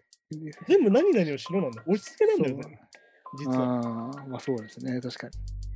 だから社会ってそういうことじゃん。ほとんどでも、なんかこう、まあやっぱまあ、これ昔からそうだけどやっぱ恐怖心をね、風立たられてる気がします。なんか、なんかしないと、だから、いけないひげだ、ひげ脱毛しないと、なんか清潔感がないみたいな、ここに広告じゃないですか、なんか不潔な、みたいな。不潔な彼がみた日いな本で言うと、あの、 包茎手術が実はそういうもんですよ。ああ、はい。実は、科学的には何のし影響もないんだよね、実は。そうですね、か、清潔さだけで、実は。うん。実はその包茎にしなきゃいけない、包茎がいけないってことにしたのは実は高須クリニックなんだよ。なんかそうか。別に包茎がいけないっていうのを言い出したのは実は高須クリニックだから。ねだからそうですよね。あだからそ要の、っはこれって何かってさ、さっき言ったやつ、うん劣等感を抱かせるんだ。てことですよね。はいはい。俺はダメなんだって思わせると思う。うん。だけどさ、ティンバートンとかからしたらさ、普通の社会ってずっとそうだけど、まあ、そっかそっか。ね、そうじゃ明なるいくといなきゃいけない。みんなに笑顔でなきゃいけない。ポジティブじゃなきゃいけない。ホラー映画とか見てばっかじゃいけないってずっと言われてるわけだよ。うん、そっかそっか。辛い外で遊んでとか、そっか、恋愛してみたいな。なんかそういうことさねっき言ったよね、多様性って何かね選択肢が多いことだよね。うん、でもその明るく元気で行こうねみたいなのって多様性じゃないんだよ、実は。そっか。良きことなんだけど、多様性では実はないってことなんだよ。まあ、だから、まあ、だから、僕、なんか、なんか、この、要はティム・バートンみたいな、あれで言うエドワードが、そういう個性的なやつって見見られないのが本当の多様性というか、なんていそううか。だから、や変っだぱと、思われないってことが大事なんだよ。ていうか、街の、だからそこで街の人は受け入れてるけど、いやだからそういう変なそういうことしてるだけ手だを受け入れてるわけですもんね、結局ね。あの、おおお母さん自身もね。だからやっぱ子供扱いなんだよ、だからやっぱり。そうそうそうそう。あの、世間を知らないのよね、とか。そう要は一般の男性として認めてるかったんだよ。そうですね。それはない。そうか、そうか。ここに繋がってくるのか。だけど、ジョイスは男として見てたんだよってことねああ、まあ。だからあれってさ、すげえティンバートン上手だなと思ってるああ、そうか、確かに言われてるのそうだな。そうですよ。実はそれをだからやっぱ反キリスト教的なんだよ。うーん。いわゆるその奔放な性っていうのを良くないものとして言ってるわけだよ、キリスト教って。うん。だけど、あの中のジョイスって奔放な性なんだよ。確かにね、あのなんかあの、ささ最初なんか水道工事する人にもちょっといいいい色見つかったみたいなのがありますね。写真でも、ティンバートンあの中で悪いやつとしては描いてないんだよ、ジョイスのことまあまあ、そフまラあットまあまあ、そうか。実は。あの人が引き金にはなるんだけど、確かに確か実はそうじゃないっていうところが、ティンバートンのすげえ上手ななとこで。だからどっちかっていうとあまあの確宗教おばさんみたいな方の方が嫌なやつとして描かれてる。に。うーん、まあまあまであ。宗教おばさんだって家に引きこもってるじゃん。うん、そうですね。うん理解されない人だけじゃそうそうそう。ん。だけどキリスト教はクソっていう。いう。 だからそうかそうかそうか、じゃあ結構ね本当にうまうまく分けられてるね、ちゃんとね。 実はその描き分けというか、非常に微妙な描き分けがあって、あのおばさんたちの中でも、いろんな人がいるじゃん。太ってる人がいたりとか、うん髪の毛の人が違う人がいて、でどんどんどんどん髪の毛は個性的になっていくわけじゃん。あのちょっとあの、そそ最後はおお母さんの髪型がちょっとかっこよくなりすぎて笑っちゃったんですけまど。あ 要後 は半に行くでもまさに多様性ってそういうことさ、いろんな人がいいってことなんだよ。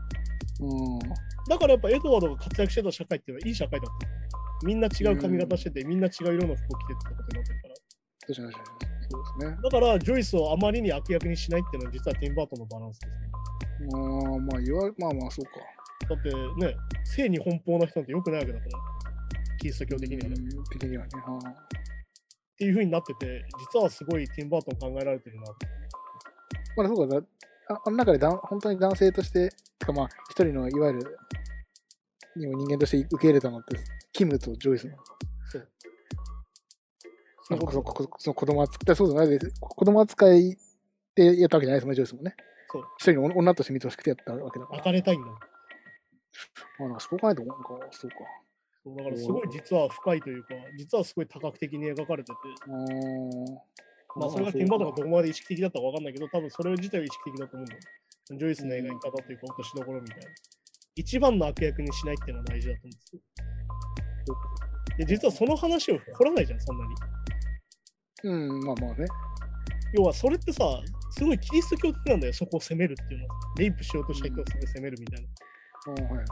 で、実はその事件で描かなくて、どっちかというと盗みの罪の方で描くっていう嫌な思いうんああ、まあそうですね。ふうになってて、だから実はそれはあの反キリスト教的なんじゃないかなああ、そっかそっか。っていうところだったりするんだよ。だからその、本当に黒い T シャツを着てるだけでオタクだったアメリカだと言われるのはまさにそういうことだし。うん。だから本当にそのティンバートンの世界観とグランジとかオルタナムーブメントが完全に合致するっていうのはそういうことなんだよ。ああ、そういうことか。いや、ちょっともう、そうか、もう一回見たい。 あ これ結構そうだでもこうやね。って映画を何回も見たくなるっていうのねは、だったってことだから。いや、ちょっと正直、正直、その、正直、なんですよね、まあ確かにそのお話は面白かったんですけど、先週のバットマンリターンズよりも、なんかこう、あんまり入ってこなかったのがあったんですよね、正直ね。そのお話としてはもちろん面白かったんですけど、だからこうやって聞くと、こうやって聞くと、見方変わりますね。いやだからこうやってやっぱいろいろ言ってさ、意見を出しちゃうと、あなんかそういう見方もあるのかみたいになるかそうそう、やっぱそうか。いや、本当にもう、その、あの、この映画コーナーは本当に事前情報全くなしで見るようにしてるんで、 その公開当時のそうそうそう感じで行くようにしてるんですけど。ら。だからそのグランジムーブメントみたいなのと重なって、このティンバートン的表現がどんどん流行っていくっていうのもわかるよね。うん、まあ確かに、ね。 90年代っていうのがそういう世界だし、まあ90年代っていうのはあのジェネレーション X って言われてる世代で、いわうんゆる無無気力世代的なのと言われてるあさ。ーはい世界はい当時で、失業率もすごい高くてっていうので、いわゆるこう、なんだろう、反権力的な話も多かったし、うん、なんかいすわゆごるいここう大う、人になんかなりたくねえみたいな。そうそう、なんかう上の世代との隔たりがめっちゃあった時代、なんか世代っていうんですか。だから逆に言うと、その格差社会も実は近いから、実は今の社会社会がそうなってくるといいことだなと思ってすね。表現が尖ってったりみたいなとこだから。だかあはいはい。ら実はそのアメリカ音楽が一番複雑になってたのは90年代だったんじゃないかな。うん、そのロまあ確かにね。ックバンドも変なことしてるし、ヒップホップもあるしみたい確かにスタジアムロックみたいなバンドがいれば、グランジもいてみたいなことですもんね。な。何がすげえって、グランジバンドがスタジアムバンドだったの。まあ、まあそう当当時はそうか、まあ確かにね。そういうのが売れるってことがすごいことなんだよ、逆に言うと。まあまあ、そうかそうか。なるほどまねあでもね、90年代、N ステのランキングとか見てるとね、ラルカンシールの新色とか仮想がトップ10に入ってるうのが、ん、確かに。まあ全然キャッチじゃないですよ。小切れじゃねえかっていう。 いや、そうそうそうそう。確かにな、よくわかんないですよね。いいでもい今だったら SNS とか絶対流行んないだろうなっていう曲ですもんね。でも流行ってたんだよね。だ流か行らってたんだ90年代の特性なのかなと思う。うんだから90年代って非常になんか俺は90年代すげえ好きなのはそういうこともあって、いろんな文化が出てきたのもあるし、いろんな複雑なものが良しとされてきたんです。まあ確かにね分。かりづらいものもちゃんと売れてたみたいなのもあって、うん。なんかすげえ、なんかすげえなーで売れてたみたいなのも結構俺いいことだと思ってるから。それ一番ごちゃっとしてた時代かもしれないですね。そう一番だから物がごっちゃだったなって思って。で、なんか2000年代入る手前ぐらいからシンプル。てか、要は、難しいんだよね。だからアメリカって結局911のテロでかなりガラッと雰囲気が、アメリカの雰囲気自体変わっちゃうから。ああ、そうそうそれ結構そうか。そうで、まあ、そのオルタナのさ、そのくよくよしてるののカウンターで出てきたニューメタルってのがあってさ、うん、ああまあ。いわゆるはい80年代っぽいロックスターをもう一回目指すみたいなものが出てきて、うんで、アッパーだったんだけど、逆に言うと911があって、それで完全にへこたれちゃって、で、まあ、逆に言うとニューメタルってものよりもロックンロールリバイバルだったりとか、そういうものが流行りだすっていう。うん。ああ、で、今度ロックンロールリバイバル的なものが今度 EDM に淘汰されていくっていうそうですね。それが今度ヒップホップになってって。っていうことになってるから。でも逆に言うと、うんよくあれたらヒップホップってものは逆にずっとあったりするから、まあまあ、シーンとしては確かにね。あるからそこもそう面白いなと思うし。あと、やっぱアメリカってね、オタクでいることのね、大変さっていうのはね、やっぱ日本人には分からないとこがあっおーはい。て、あの、これ日本版ないのかなパラダイスロストってドキュメンタリーがあってさ、うん。あの、殺人事件があって、うん。街でね、はいはい。小さい子供が、なんだろうな、悪魔的儀式のモチーフにされて殺されてるって事件があってさ、何人もおー。それで、若者3人かな逮捕されるのよ。高校生。うんはいはい理由。メタルが好きだから。ああ、そう悪魔崇拝的なみたいな感じのイメージで。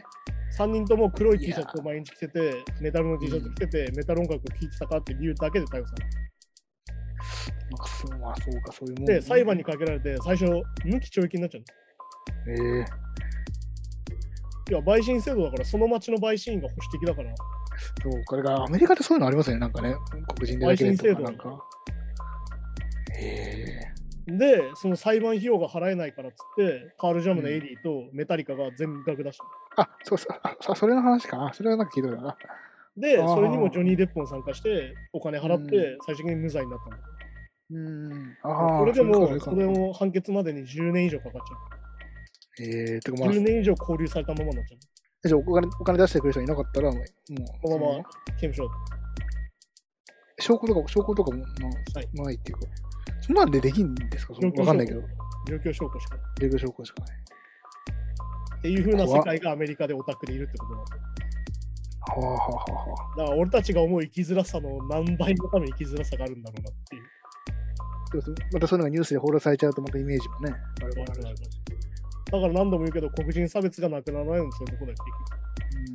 ラッパーみてえなやつは悪いんだろっていううーん、うんまあ、イメージとかね。はあイメージとかっていうのはまさにそういうことだって。だから逆に言うとメタルのやつとかがヒップホップのやつとかが仲良くするっていうのもそういうことなんだよまあ、にまあ、日本も新あのタトゥーとかね、入ってるとすぐ、なんかね、疑われたりとか、職質されたりとかもあるけど、そうまさにそういうことですよ。まあ、そまあそれこそ、あそんなんか、まあ、タトゥーじゃないけど、まあ、見た目でだいぶね、職質されたりとかします。するっていうだからまさにそういう生きづらさだから。だからそういうのが本当にそのティンバートンの作品には出てるから、俺たちの映画だって思うんだよね。そういう人うたちが。ん俺たちのことを歌ってる映画だって。歌ってる曲だ。描いてる映画だってなるわけだ。だからグランジが人気あったりとか、ティンバートンが人気あったりするって90年代っていうのがある。そういうことなるほど、そういう流れなんですね。だからまあ、そのいわゆる日本でいう中二病的な人たちがそういうものが好きだったりするっていうのはまさにそういう話。あーでもさ、結局さ、いわゆる実存主義みたいな、いわゆるさ自己、自分アイデンティティみたいなものがさ、若者の時ってやっぱないわけで、俺って何なんだろうとか、俺って何なんだみたいになってる時に出会うのが、やっぱそういう音楽だったり映画だったりする。まあ、そうだ、まあ、まあ、自分、まあ、まあ肯定してくれじゃないけどそう、あ、こあ、こあこういうか、これ、これ、これ、これって。うん。俺、これでいいんだ、生きてていいんだ、暗くていいんだっていう。うん。最近辛いなと思うのが、流行ってたり若者向けだったりするものが、とにかく相対化されすぎてて、うん。だからさっき言った「いいね」をいっぱいもらわなきゃいけないんじゃないかとか人気者じゃなきゃいけないんじゃないかっていう風になってる感じが俺はすげえ感じてまあ、でも数字で一瞬で出ますからね、やっぱね。だからそれはそれで本当きついよなって思うわけですうんまあ、そうだね。インフルエンサーっていうのが流行ってるぐらいですから。よ。もう本当にねインフルエンサーって本当に良くないなとは思いますよ本いや、あれもだから別に、いや、お俺はこのインフルエンサー好きで、俺この人に影響されてるからインフルエンサーになってるじゃないですか。当に。フォないロワーが何人いるからインフルエンサーとして認められるみたいなことですもんね、要は。まあ全部権威主義なんですよ。うん、まあそうね。だからこのティン・バートンが描く世界に俺たちが共鳴するっていうのはまさにそういうことなんでまあそういうことかな、なるほどね。そこに美しい音楽美しい映像っていうのがもう重なって、もうゴス好きにはたまらんってまあそういうことか。ことになってて今シザーハンズは今でもクラシックだし最近でもなんだっけ、あのスーパーボールのハーフタイムショーでさ、うん。どっかどっかの CM だっけな。どっかのね、CM がね、あざ、キャデラックか。キャデラックの CM で、本作のリメイクが出てきて、うーあのシザーハンズ・エドワードを、あれだったんだよ。あの、ティモシー・シャロメっていう今のめちゃくちゃイケメン俳優がやってて、うん。超少女漫画から出てきたみたいな人なんだけおー、えー、美美美少年っていうか。あど、少年っていうの今だったらエドワードこの人がやるんだろうなって感じの見た目の人あ、。ほほほほ。で、そのキムの役はずっと本作と同じキウィノナ・ライダーがやってるってところで、ファンは超上がったんだけど。あ、あそうか、結構、あそうか、もう年齢いってるけどやってるんだそう、そのままキムの役をやってるっていう、ね。ドラマええで見れるのぜひ見てほしいねああ、そうみたいな。 ええすげえ。だからこれがね、すげえいい話で、うんキムとエドワードの息子って設定なんですよね。あ、その、あ、あその、ししシダハンズの男がってことそうあ、じゃあエドワードじゃないんだ。。そうああ。あ、じゃあ、でじゃあ、じゃあキムが、うんその、エドワードっていうか、その息子のために、いわゆるその手を使わなくてもハンズフリーで自動運転ができる人電気自動車っああ、うまい、そうあそういうことか、そうか、そう CM だからね。 あそういうことか。ていうあー話面に白いなっててっていう。あ、じゃあ、あの、そうか、あの時じゃあもう、そうか、結ばれてたらっていう、そうもしもの。っていうもしもの話でファン歓喜っていうね、ああ、っていう話だったりもするんで、そういうのもあったしへえ。面白い。そうだから90年代文化みたいに、まあだから90年代リバイバルって言ってるけど、そういうのでやっぱりうんティム・バートンっていうのはやっぱ再評価されるべきなんではないかと。もともとめちゃくちゃ人気あるけどね、それうんはい。そういうのを見てもいいんじゃないかなと思ったりします。はい、いやそんな感じでね、なんだか来週の映画をどうしようかって話をしてたんですそうですね、ちょっとまあ、まあもちろん、ねちょっとシダハンズもう一回見ようかなって思ったんで、まあもう一回見るのと、ついでにやっぱもうちょっとやっぱ、ティンバートン見たいなと思ってて、何か他におすすめなのがあれけば。ど、まあだからこのティム・バートン映画っていうのは基本的にティム・バートンの話だよって話をしていく中で、じゃあ何かなって言ったら多分次はビッグフィッシュっていう映画があって、お、ビッグフィッシュ。ほうほうほう。これがあの、なんだろうな、これがね、お父さんの話なんだよ。うーん。そのあ、なんかさっき、できたの、や野球選手、野球選選手手ってか。いうか野球のコーチとかをしてるよ野う球なの子、うん。お父さんの話だったんだけど、うん。まあ、テーマとしては父と子の和解みたいなのがテーマになってて、うん、ほうほうほうでまあ、実際この映画の前年にお父さんが亡くなってて、ティンバートンが。っほう。ああ、なるほど。ていう話とつなげてみると、なかなかビッグフィッシュって面白い話なんじゃないかなと思ってて、前はあんまりちょっと、分かり合えなかった父親ってことですよね。そう、ディディバンドがすると。そう。だったんだけど、そこを分かり合おうとする話というか。うーん。そう。で、まあ、その主人公の父親が、なんかこう、映画の中でね、こういろんな話をしてくれるの。人生を。巧みに語らけ自分の人生を。ああ、はいはい。本当にそんなことあったのかなみたいな話をいっぱい語ってくれる父親で、うんでそれでさ、その聞く人が魅了されるわけよ。ああ、はいはい。どう話が面白い、そのお父さんの話。うで、年を取ることにつつれて、お父さんの言ってた話、嘘だって気づくじゃん。これ、ちっちゃい子なんでもあるとん思う。ああ、まあまあまあまあ、ちょっとね、あーありますね。お父さんの言ってたのって嘘だったんだみたいああ、で、結局、いつしかそのお父さんの話をこう、なんだろうな、うるせえなと思って聞くようになっちゃうけど、大人になると、えっとうんあはい。えっとその主人公はね。うん。で、この、その結局、それでまた結婚式の時に自分のね主人公の、うん。またお父さんが話すのよ、服の話を、でかい話。うんまあそのはいはいはい。それが巨大な魚を釣った話なんだよ。おーほほほそれがビッグフィッシュって話なんだけど。ほ。おーで、こう、まあ、完全に、その、結婚式でそういう話をするけど、お父さんが、でかい話をぶつわけよ。でさ、それ嘘だと分かってるわけ、主人公は。はいはいはい。でそれが許せないの、あ、こ主人こ公んなは。場で場に来 てな今までまた嘘ついてっつっうん。て。で、疎遠になっちゃうっていう。えー、はは。で、そんな、そんなことをしてたら、で、疎遠になってたら、ある日、お母さんから、おうん父さんの具合が悪いんだよって話を主人公が聞いて、うん。はいはいはい。で、実家に戻ってって話なんだようん。でそこでこう昔の話をたどりながら理解していくって話なんだけどうん。これが非常に感動的な映画とともにティンバートンの話と重ねるともうなんなら俺はその話だけで泣けるぐらいの話にえー、え、で、じゃあ結構これもまあ、ティーバーソン自身、はの話とまたつながってくる話に実はなっあはあはあ。ていうね話があってそこも実はおすすめなんだよ、そうかそうか。もうこれ結構まあね、他人事じゃない、これもね、確かに、うん親っ父とね、っていうか、うん。ていう話なんだよだからよくその映画のテーマでよく父殺し的な話もあるけど結局父と和解っていうのも結構テーマで、映画とかいうのはねだからそういうのもあるんだよね、そのビッグフィッシュぜひ見てもらいたいんだけどおーちょっと見てみます。そうだから一応まあベストセラーとして原作があるんだけど、まあ、それうをん脚色したって形で、うん。このティン・バートンが映画化しててでまあなんかすごいそのティン・バートンと重なっててすげえなって思ったりとかするし、まあ、ちなみにこの映画もダニエル・フマンが作曲してるんでおーあちなみにこの作曲は確かあの作曲賞にノミネートされるぐらいいい曲なんでの、おーおすすいめやでぜす。ひ見てみいやー、いいっすね、楽しはい、じゃあそんな感じでエンディングなんですけどもまああれですよそのなんかいろいろ辿っていくとさもう毎週言ってる何でもつながるのと一緒で、み。うん。じゃあこれから俺たちはどうしていかなきゃいけないのかっていうのを常に考えなきゃいけないなっていう話。まあ、そうまあ、そうですね。なんか、でもずっとね、なんか、なんかまあ自分が、こう、何、ブレずに持ってたいものがあるけど、まあ、それ、それがこれでいいのかっていうのは常にね、でも悩まされちゃいます。まあだから逆に言うとティンバートンとかを見てると俺はなんか勇気になるというか、あ、変でいいんだ、変で変な人でいいんだなとうん。う思んうし、で逆に言うと多分キャプテンみたいにその見慣れてない人は、そういうなんかその映画の読み取りみたいなのは何回も映画見れば分かるようになってくるしっていうところもあって、まあ、そうですね、そうですね。そういうのもなんかその続けていくことの意味だったりするから。確かに、だからそう考えれば、こういう映画の解説、解解説じゃないけど、こういうシーンもあるんだよって言ってもらうのですごい面白いですね。まあだから何でもいいけど、副読本だからこういうのって。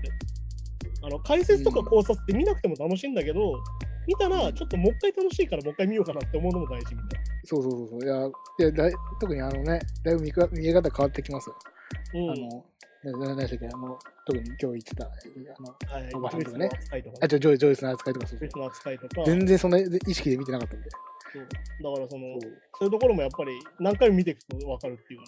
俺も逆に言うとな何回目で気づいたからって話もあるから。ああ、そうなかんか。俺的にはなんかその嫌なおばさんの中になんであんまり嫌なおばさんとして最後にならないんだろうっていうところを思ったりしてたから。そううん、まあ、そうか、そうか。そうそういうことだったりするんでね。あだからこうやってやっぱ継続して何かを見たいとか語るってことの大事さはそういうことなんで、まさにこの、うんこのポッドキャストをやってる意味なんだね。まあ、そうですね。でも僕もでもなんか、この回数を重ねるごとに、うん確かにまあ、その、まあ、まだこう映画に読み取れない部分とか、なかなかこう、まあねそうだい難しいところはあるんですけど、ただこうなんか見終わって、あ、見たなーっていう 満足感だけじゃなくて、ちょっとやっぱこう、ポイントポイントで、うんなんかこう、なんですかね、じ記憶に残るようになってきましたね。まあ続けることですよ、それは。やっぱ大事ですね。やっぱ面白くなりますしね、こう見る面白。とくなるはず。てか、こうやってさ、ああだこうだ喋ってるのが楽しいじゃん。あ、こんなことに気づくんだうんみたいなさ。そうそうそうやっぱ人間の気づきって大事なんだよ。そう。うん、いや、確かに確かうん、そういうふうに楽しむと結構面白いんじゃないかなと思います。に。はいうん。じゃあそんな感じで今週もありがとうございました。じゃあまた来週です。さようなら。 Flame and Ice Gang Podcast.